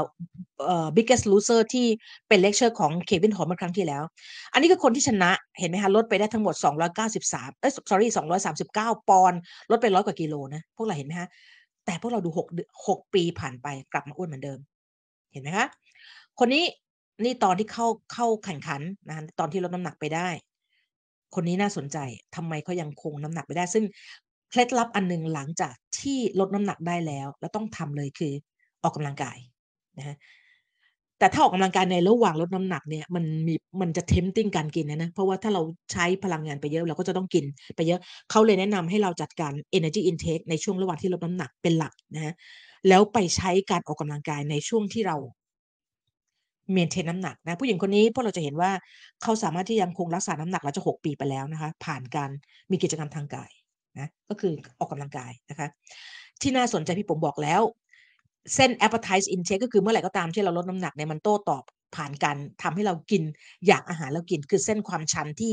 95 แคลอรี่นะต่อการลดน้ำหนัก 1 กิโลกรัมต่อวันถูกไหมเส้นมันจะชันมากเลย เส้นสีน้ำเงินมันชันมากเลย ในขณะที่เส้นกราฟที่เป็น expenditure เนี่ยก็คือ 25 แคลอรี่ต่อการลดน้ำหนัก 1 กิโลกรัมต่อวันที่ร่างกายมันจะลด resting resting metabolic rate ลงนะนั้นกราฟมันจะชันน้อยกว่า จุดตัดนี้เป็นจุดที่ energy intake กับ expenditure เท่ากัน นะดังนั้นคนคนนี้จะมี body weight ที่ประมาณ 85กิโลนะแต่เห็นไหมคะว่าเวลาเขาลดน้ำหนักนะคะลดน้ำหนักหมายถึงว่า intake มันลดลงถูกไหมจากที่เคยกิน 4,000 ลงมาเหลือ 3,500 แคลอรี่พวกเราเห็นไหมคะขยับลงมา expenditure ขยับลงมาที่น้ำหนักใหม่ที่ 80 กิโล สิ่งที่มันมหัไม่ต้องมหัศต้องไม่ใช่มหัศจรรย์สิ่งที่มันเป็นเป็นสิ่งที่ค้นพบจากงานวิจัยที่เปปที่ที่ Kevin Hall เอ่อสรุปครั้งที่พี่ปุ๋มสรุปให้เราฟังครั้งที่แล้ว สิ่งที่มันเป็นความเออเป็นเคล็ดเรียกว่าเป็น secret อันหนึ่งเลยนะ เป็น secret ของการลดน้ำหนักอย่างนึงก็คือว่า เส้น appetite อันเนี้ยมันไม่ขยับตามการลดน้ำหนักของเราด้วยหมายความว่า ถึงแม้เราจะลดน้ำถึงแม้เราจะลดน้ำหนักลงมาได้ แต่ความอยากอาหารเรายังเท่าเดิม อันนี้คือความน่ากลัวนะ อันนี้คือ hunger effort ที่เราต้องต่อสู้ day by day นี่คือ persistent effort ที่เราต้องต่อสู้ผู้หญิงบอกมัน ถ้าเราต่อสู้ด้วยวิธีธรรมดามันรอดยากมากเลยมันต้องมีวิธีจัดการในในการที่จะทำให้การต่อสู้มันไม่รุนแรง ยาเป็นวิธีหนึ่งที่ทำให้การต่อสู้มันไม่ยากเกินไปนักอะนะเพราะมันทำให้เราอิ่มโดยที่เราไม่ไม่เข้าใจว่าความหิวคืออะไรนะยามันมีทธิพลขนาดนั้นเลยนะคะเขาพี่บุ๋มฟังเขาสัมภาษณ์คนที่เคยอ้วนมากๆเขาบอกชีวิตเขาทั้งชีวิตเนี่ยเขาไม่เคยเขาไม่เคยรู้สึกเหมือนเหมือนแบบขึ้นสวรรค์แบบเหมือนมีอิสระขนาดนี้มาก่อนเลย เพราะว่าเขาไม่ต้องเขาไม่ต้องกลัว เขาไม่ต้องอยู่ในความกลัว เขาไม่ต้องอยู่ในความเครียด เขาไม่ต้องอยู่ในความรู้สึก tempting เขาไม่ต้องสู่ความรู้สึกผิด ผิดที่แบบฉันอยากกินอาหารอีกแล้วไม่ต้อง เพราะว่ายามันจัดการให้นะคะฉะนั้นมาดูอันนี้นะพี่ปุ๋มจะให้ดูคนนี้ชื่อเชฟ AJ นะคะอันนี้คือตอนที่เขาอ้วนพี่ปุ๋มรู้จักเขามานานมาก ตั้งแต่สมัยพี่ปุ๋มดูรายการอะไรวะเออทางช่องเมื่อก่อนเป็น UBC สิแล้วก็มาเป็น อะไรสักอย่างอะช่องเคเบิลทีวีแหละ แล้วเขาก็ไปเป็นเชฟใช่ไหมคะโอ้แล้วอ้วนมากเลยอ้วนประมาณนี้แหละนะนี่คือความอ้วนเขานี่คือปัจจุบันของเขานะคะแล้วเขาสามารถจะ maintain น้ำหนักที่เขาลดที่เขาลดไปแล้ว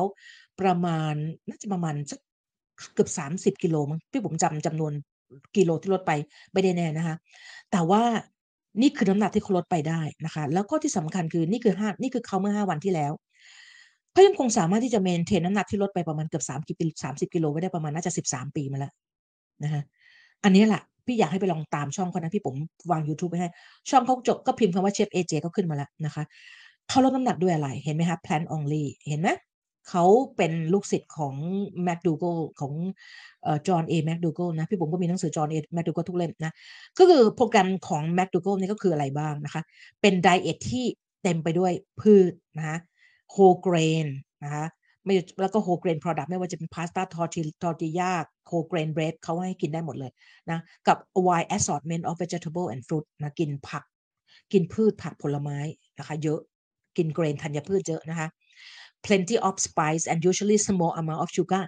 อนุญาตให้กิน small amount of sugar กับซอสเล็ก ๆ ได้เพื่อจะ flavor อาหารนะคะแต่ว่าเชฟ AJ เนี่ยเขาแทบจะไม่กินไม่กินเกลือเลยนะคะเอ็กซ์ไซส์ง่ายๆ ไม่ต้องอะไรมากเลย แค่เดิน เดินธรรมดานะคะในแต่ละวันนะคะไม่ตัดอาหารตัด exclusion animal food หมดเลย ก็คือไม่กิน red meat นะคะพูดง่ายๆมันประหนึ่งว่าเป็น vegan เลยอะเป็น vegan diet เลยนะคะ เอ่อแล้วก็ไม่กิน red ไม่กินเนื้อแดงนะคะไม่กินหมูนะไม่กินผลิตภัณฑ์ที่มาจากนม ไม่กินไข่ ไม่กินปลานะคะ ไม่กินหมดเลยนะไม่แล้วก็ได้แฟตมาจากพืชหมด ได้ไขมันดีจากพืชหมดเลยนะอันนี้ก็พูดง่ายๆก็คือ exclusion oil ทุกชนิดที่เป็นเช่นออยนะ ที่เป็น oil อะเช่น olive oil safflower corn oil น้ำมันหมูอะไรหมดเลย แต่เขาจะกินไขมันที่มาจากที่มาจากเอ่อพืชเท่านั้นนะไขมันที่ได้มาจากไม่ว่าจะเป็นอะโวคาโด เป็น nuts เป็นถั่วต่างๆ ในพวกนี้เขากิน อันนี้คือเป็นเอเอเชฟ AJ ลดน้ำหนักมา 13 13 ปีด้วยด้วยโปรแกรมของ McDougall นะคะอันนี้ก็จะเป็น สิ่งที่เขาเจอที่มันเหมาะเขาเจอทางที่เหมาะกับเขานะ อีกคนหนึ่งที่พี่จะให้ไปดูก็คือคนนี้ Chuck Carroll นะพี่ก็ตามเขามานานมากแล้ว Chuck Carroll Chuck Carroll เนี่ยนะคะ นี่คือนี่คือเขาเมื่อปี 2009 นะคะเขาหนัก 190 กิโล สูงแค่ 5 ฟุต 6 นิ้ว 165 เซนอ๊ะใช่ปล่าใช่ปล่า?ใช่ สูง 165 เซนแต่ดูอ้วนเท่านี้รอบเอว 66 นิ้วอะคิดดูนะคะแล้วเขาไปผ่าตัด bariatric surgery หายไป 120 กิโล นะคะแล้วก็ยังคง maintain น้ำหนักมาได้ถึงปัจจุบันนี้ เขาอะบอกว่าเขาอะไม่ได้เขาบอกว่าเขาอะเอ่อคิดว่า bariatric surgery มีผลกับเขาแค่10%แต่พี่บุ๋มไม่เชื่อนะเขาบอกว่าการผ่าตัดบายพาสกระเพาะเขาในปี 2009 เนี่ย มีผลต่อความการลดน้ำหนักของเขาแค่ต่อมาเนี่ยแค่ 10%แต่เขาเชื่อว่าที่เหลือเนี่ยเป็นเรื่องไดเอตที่เขาใช้นะคะแต่นี้ผ่านๆไปเนาะ เขาบอกเมื่อก่อนเขากินวันละหมื่นแคลอรี่ทุกวันเลยนะคะ เอว66นิ้ว หนัก420ปอนด์ก็ประมาณ190กิโลเนาะแล้วก็อืมเขาคิดว่าเขาไม่หมอบอกว่าเขาไม่น่าจะมีตอนนั้นเขาอายุ27เจ็ดเขาไม่สามไม่น่าสะไม่จั่นไม่น่าจะมีอายุรอดถึง30นะเพราะว่ามาหมดทุกโรคหมดนะคะ แต่ว่าจากนั้นเนี่ยเขาก็ไปเอ่อตึ๊ดๆๆๆนะคะไม่ว่าจะพยายามลดน้ำหนักมากี่ครั้งก็ไม่เคยสำเร็จเลยนะจนกระทั่งเขาไม่คิดว่าจะมีชีวิตรอดจนอายุถึง30แล้วก็ จากนั้นนะคะก็เลยตัดสินใจไปตึ๊กตึกเดี๋ยวนะ ไปทำแบรนด์อ้าวทำไมมันหายไปไหน?ไปทำ bari bariatric surgery ค่ะ เออ มันหายไปแล้วพี่ปุ๋มน่าจะก๊อบมาไม่หมดนะคะแล้วเขาบอกว่า bariatric surgery เนี่ยมีผลกับเขาแค่ประมาณ10เดือนซึ่งพี่ปุ๋มไม่เชื่อ bari bariatric surgery นี่มีผลมากๆเลยนะ เพราะว่าเราไม่รู้มันไปทำอะไรกับ weight set point นะ แต่มันทำให้ weight set point ขยับลงอะแล้วเพราะมันยากมากในการที่คนที่เคยหนัก190นะ แล้วลงมาเหลือ70แล้วจะ maintain ไม่ได้ แน่นอนเขาแน่นอนเขาพูดถึงอาหารนะเขาบอกว่า the rest เนี่ยเขาให้เครดิต plant based diet เหมือนกันนะกับเขา changing lifestyle หมดเลยนะคะ โดยการที่ adopting plant based diet นะฮะเขาบอกว่า I'm no longer he's no longer afraid of regaining the weight นะ as he has so many times before เขาไม่เขาไม่กังวลอีกเลยนะคะ อาหารที่เขากินก็เหมือนกันก็เป็นอาหารกลุ่มที่เป็น plant based diet เหมือนกันนะคะ ดังนั้นมาดูกันนิดหนึ่งนะนี่นี่คือเขาในปัจจุบันนี้นะคะ ก็ยังคงเหมือนเดิมน้ำหนักก็ยังคงลดไว้ได้เหมือนเดิมจากที่เขาลดมา นี่พี่ผมจะให้ดูซีรีส์สุดวงานจะขั้นฉบับที่2ขั้นที่ 2 พี่ผมก็คือกินหลอกสมองให้อิ่มนาน แคลอรี่น้อยยังไงนะคะ เอ่อ สรุปเลยนะคะแหมที่ฉันก็ใส่แว่นนะเก๋ไก่วิไลสมอนนะก็คือกินยังไงหรอ ให้เลือกอาหารธรรมชาติที่มีลักษณะดังนี้ มีความหนานแน่นแคลอรี่ต่ำนะฮะนั่นก็คือแคลอรี่น้อยต่อน้ำหนักหนึ่งกรัมนะก็คือว่าก็ไม่หนีไม่หนี อาหารที่มีไฟเบอร์สูงเนะมันมีน้ำหนักเยอะแต่แคลอรี่น้อยอะนะฮะ แล้วก็มีความหนานแน่นอาหารสารอาหารสูงโดยเฉพาะวิตามินเกลือแร่เพื่อเราจะได้ไม่ต้องขาดไม่ไม่มีการขาดอาหาร ไม่ได้มีการขาดขาดแร่ธาตุนะคะ มีใยอาหารธรรมชาติสูง อันข้อสี่นี่สำคัญมาก มีน้ำเป็นองค์ประกอบอยู่ในเนื้ออาหารนะคะต้องมีน้ำเป็นองค์ประกอบอยู่ในเนื้ออาหารอย่างเช่นพี่ปุ๋มบอกแล้วไงเอาพี่ปุ๋มชอบเอา bone broth เนี่ยนะมาแล้วใส่ผักลงไปแล้วก็ต้มมันให้ให้ให้น้ำใน bone broth เนี่ยมันเข้าไปอยู่ในเนื้อผักอะเออแล้วพี่ปุ๋มก็ใส่ปลา ปลาดอลลี่พี่ปุ๋มชอบซื้อปลาดอลลี่แช่แข็งเก็บไว้ หรือปลากระพงแช่แข็งอะไรก็แล้วแต่นะก็ใส่ลงไป แล้วก็หรือพี่ปุ๋มจะใส่ถั่วเอดามาเมะลงไปผสมนะอย่างเงี้ยแล้วก็กินมัน เพราะมันเนี่ยพอผักผักมันจะมีน้ำเข้าไปอยู่ในเนื้ออาหาร ในเนื้อผักในเนื้อถั่วในเนื้อพวกนี้แหละค่ะ แล้วเราก็กินเนอะนะ เมื่อหิวกินจนอิ่มพอดีนะคะไม่อดไม่กินแบบยัดเยียดอาหารนะ ไม่ปล่อยให้หิวจัดนะ โดยเฉพาะคนที่อ้วนเมื่อปล่อยหิวจะหิวจัดเมื่อไหร่เนี่ยพันธุกรรมมันจะเล่นงานโดยการที่เขา tempting แล้วก็จะสั่งอาหารเป็นบ้าเป็นหลังเลยนะคะจัดลำดับการกินโดย preload ทุกมื้อด้วยสลัดผักซุปผักรวมหรือผลไม้ก่อนอาหารมื้อหลักเสมอนะไม่ดื่มเครื่องดื่มที่มีแคลอรี่ของเหลวที่ไม่ได้ incorporate อยู่ในอยู่ในมื้ออาหาร ไม่ทำให้อิ่มเท่าอาหาร ที่มีเนื้ออาหารชัดเจนหรือเป็นกึ่งของคือการกินน้ำแยกต่างหากไม่ได้ช่วยทำให้อิ่มได้ได้ดีไปกว่าการที่มีน้ำอยู่ในเนื้ออาหารนะฮะอันนั้นคือสิ่งที่ Barbara J. Rolls พูดไว้ชัดเจนมากๆ ให้เจือจางอาหารที่มีความหนาแน่นแคลอรี่สูงด้วยอาหารที่มีความหนาแน่นแคลอรี่ต่ำห้าสิบเปอร์เซ็นต์อยากกินพิซซ่ากินค่ะ แต่กินพิซซ่าครึ่งหนึ่งแล้วกินผัก กินสลัดผักเข้าไปก่อนแล้วค่อยกินพิซซ่านะเราจะได้ไม่ต้องรู้สึกขาดแคลนหรือกินอะไรไม่ได้เลยนะคะ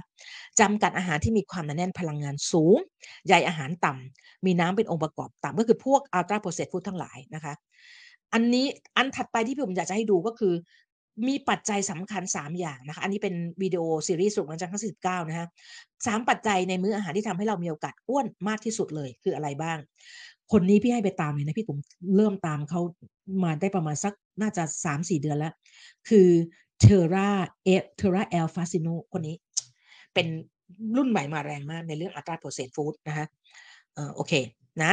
สิ่งที่โคจากงานวิจัยฉบับนี้คืออะไร มีปัจจัยอยู่ในมื้ออาหาร 4 อย่างที่ทำให้เรากินเพิ่มนะก็คือเมื่อไหร่ก็ตามที่มีความหนานแน่นของพลังงานสูงนะแปลว่าเนื้อจำ เรียกว่าอะไรนะแคลอรี่เปอร์กรัมสูงอะ่ะเช่นพวกอาหารที่เป็นอาหารประดิษฐ์นะพิซซ่าขนมอบพวกนี้มันจะมีความแน่นพลังงานสูง เพราะฉะนั้นเมื่อไหร่ก็ตามที่เรากินอาหารพวกนี้เรามั่นใจได้เลยว่าเราจะกินเพิ่ม เราจะกินเกิน มีเปอร์เซ็นต์ของ hyper palatable food ในอาหารในมื้ออาหารนั้นเยอะนะคะอันนี้น่าสนใจอัตราความเร็วในการกินอาหารเราพบว่าคนที่มีอัตราความเร็วในการกินอาหาร สูงกินอาหารเร็วอะนะจะเป็นคนที่อ้วนได้ง่ายกว่านะคะ ดังนั้นอันนี้คือสามปัจจัยนะ เออเขาจะมีอาหารสีประเภทไม่ต้องพูดถึงนะ เพราะว่าพี่ไม่ได้เอางานวิจัยมาทั้งหมด ถ้าเราอยากจะดูก็ไปฟังที่พี่ไปฟังในในช่อง YouTube Channel นะคะอันนั้นสามปัจจัยนี้จะเป็นสามปัจจัยที่ให้เราระวังนะ มันจะทำให้เราอิ่มนะคะสรุปไงพี่ผมก็จริงๆพี่ผมทำไปเยอะนะพวกเราไปดูกลยุทธ์อะไรบ้างที่จะทำให้เรารักษาลดลดน้ำหนักไว้ได้นานนะคะ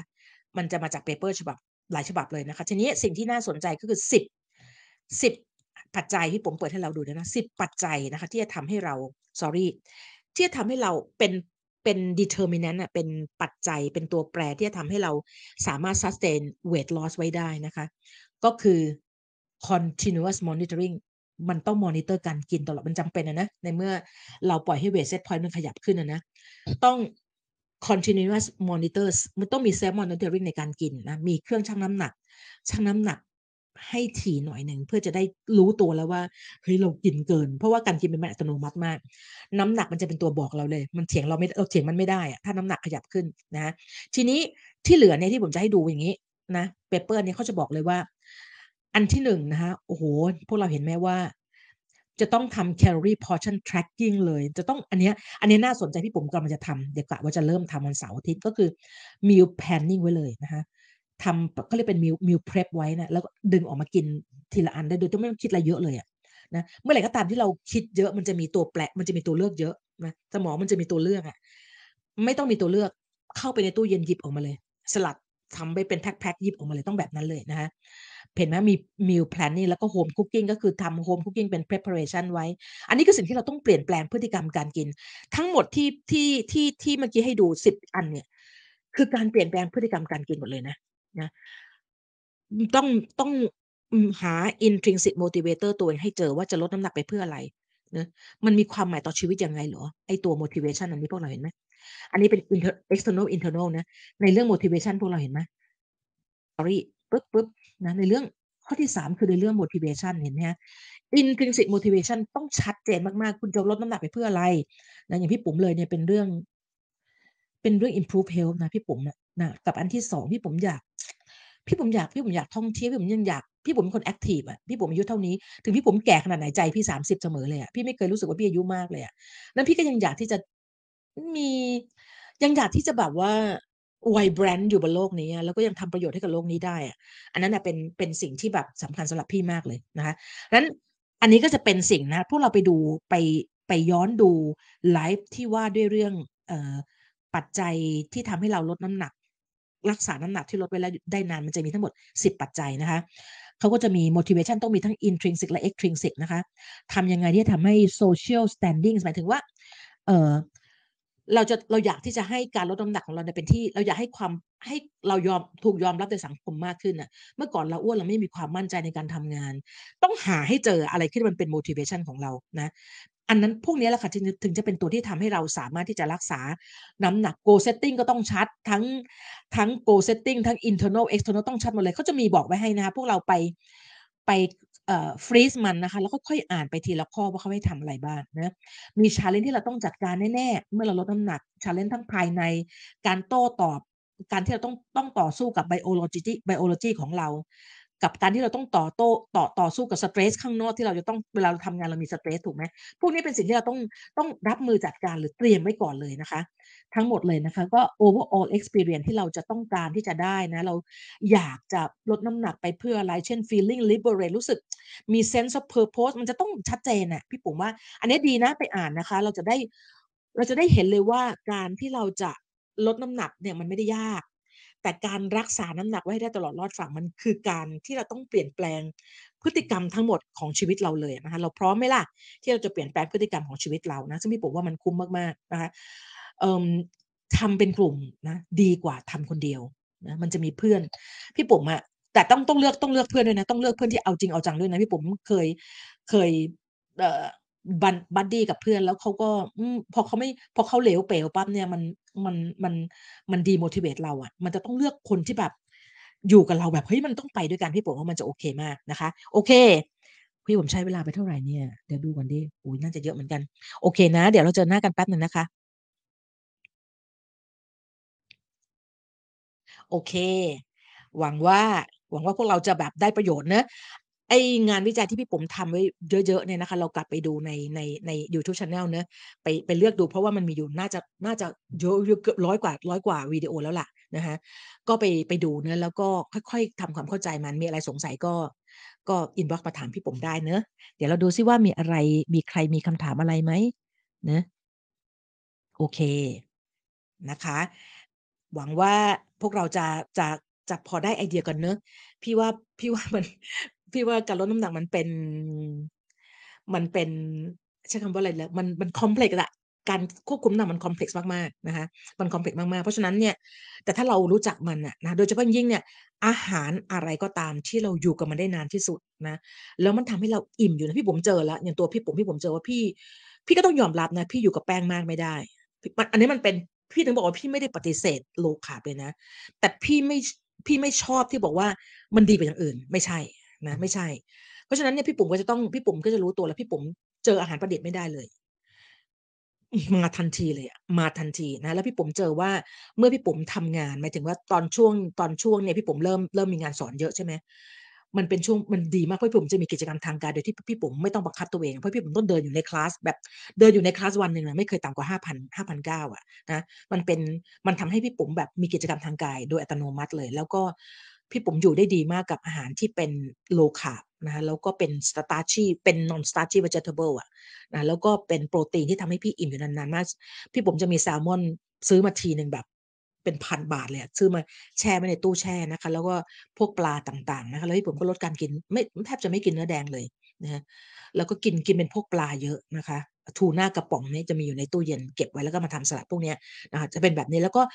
กินข้าวน้อยลงพี่ผมพี่ผมเห็นตัวเองนะอันนี้เป็นส่วนที่พี่ผมเองนะเราก็ต้องดูว่าไดเอทประเภทไหนที่เราอยู่กับมันได้นานที่สุดนะแล้วมันทำงานกับเราได้ดี จัดการกับความหิวได้ดีมากๆ พี่ผมเจอว่าอาหารที่พี่ผมกินอยู่ตอนนี้มันจัดการกับความหิวพี่ผมได้ดี มันมีอยู่ช่วงหนึ่งพี่ผมขึ้นมาแบบจุดๆขึ้นมาเลย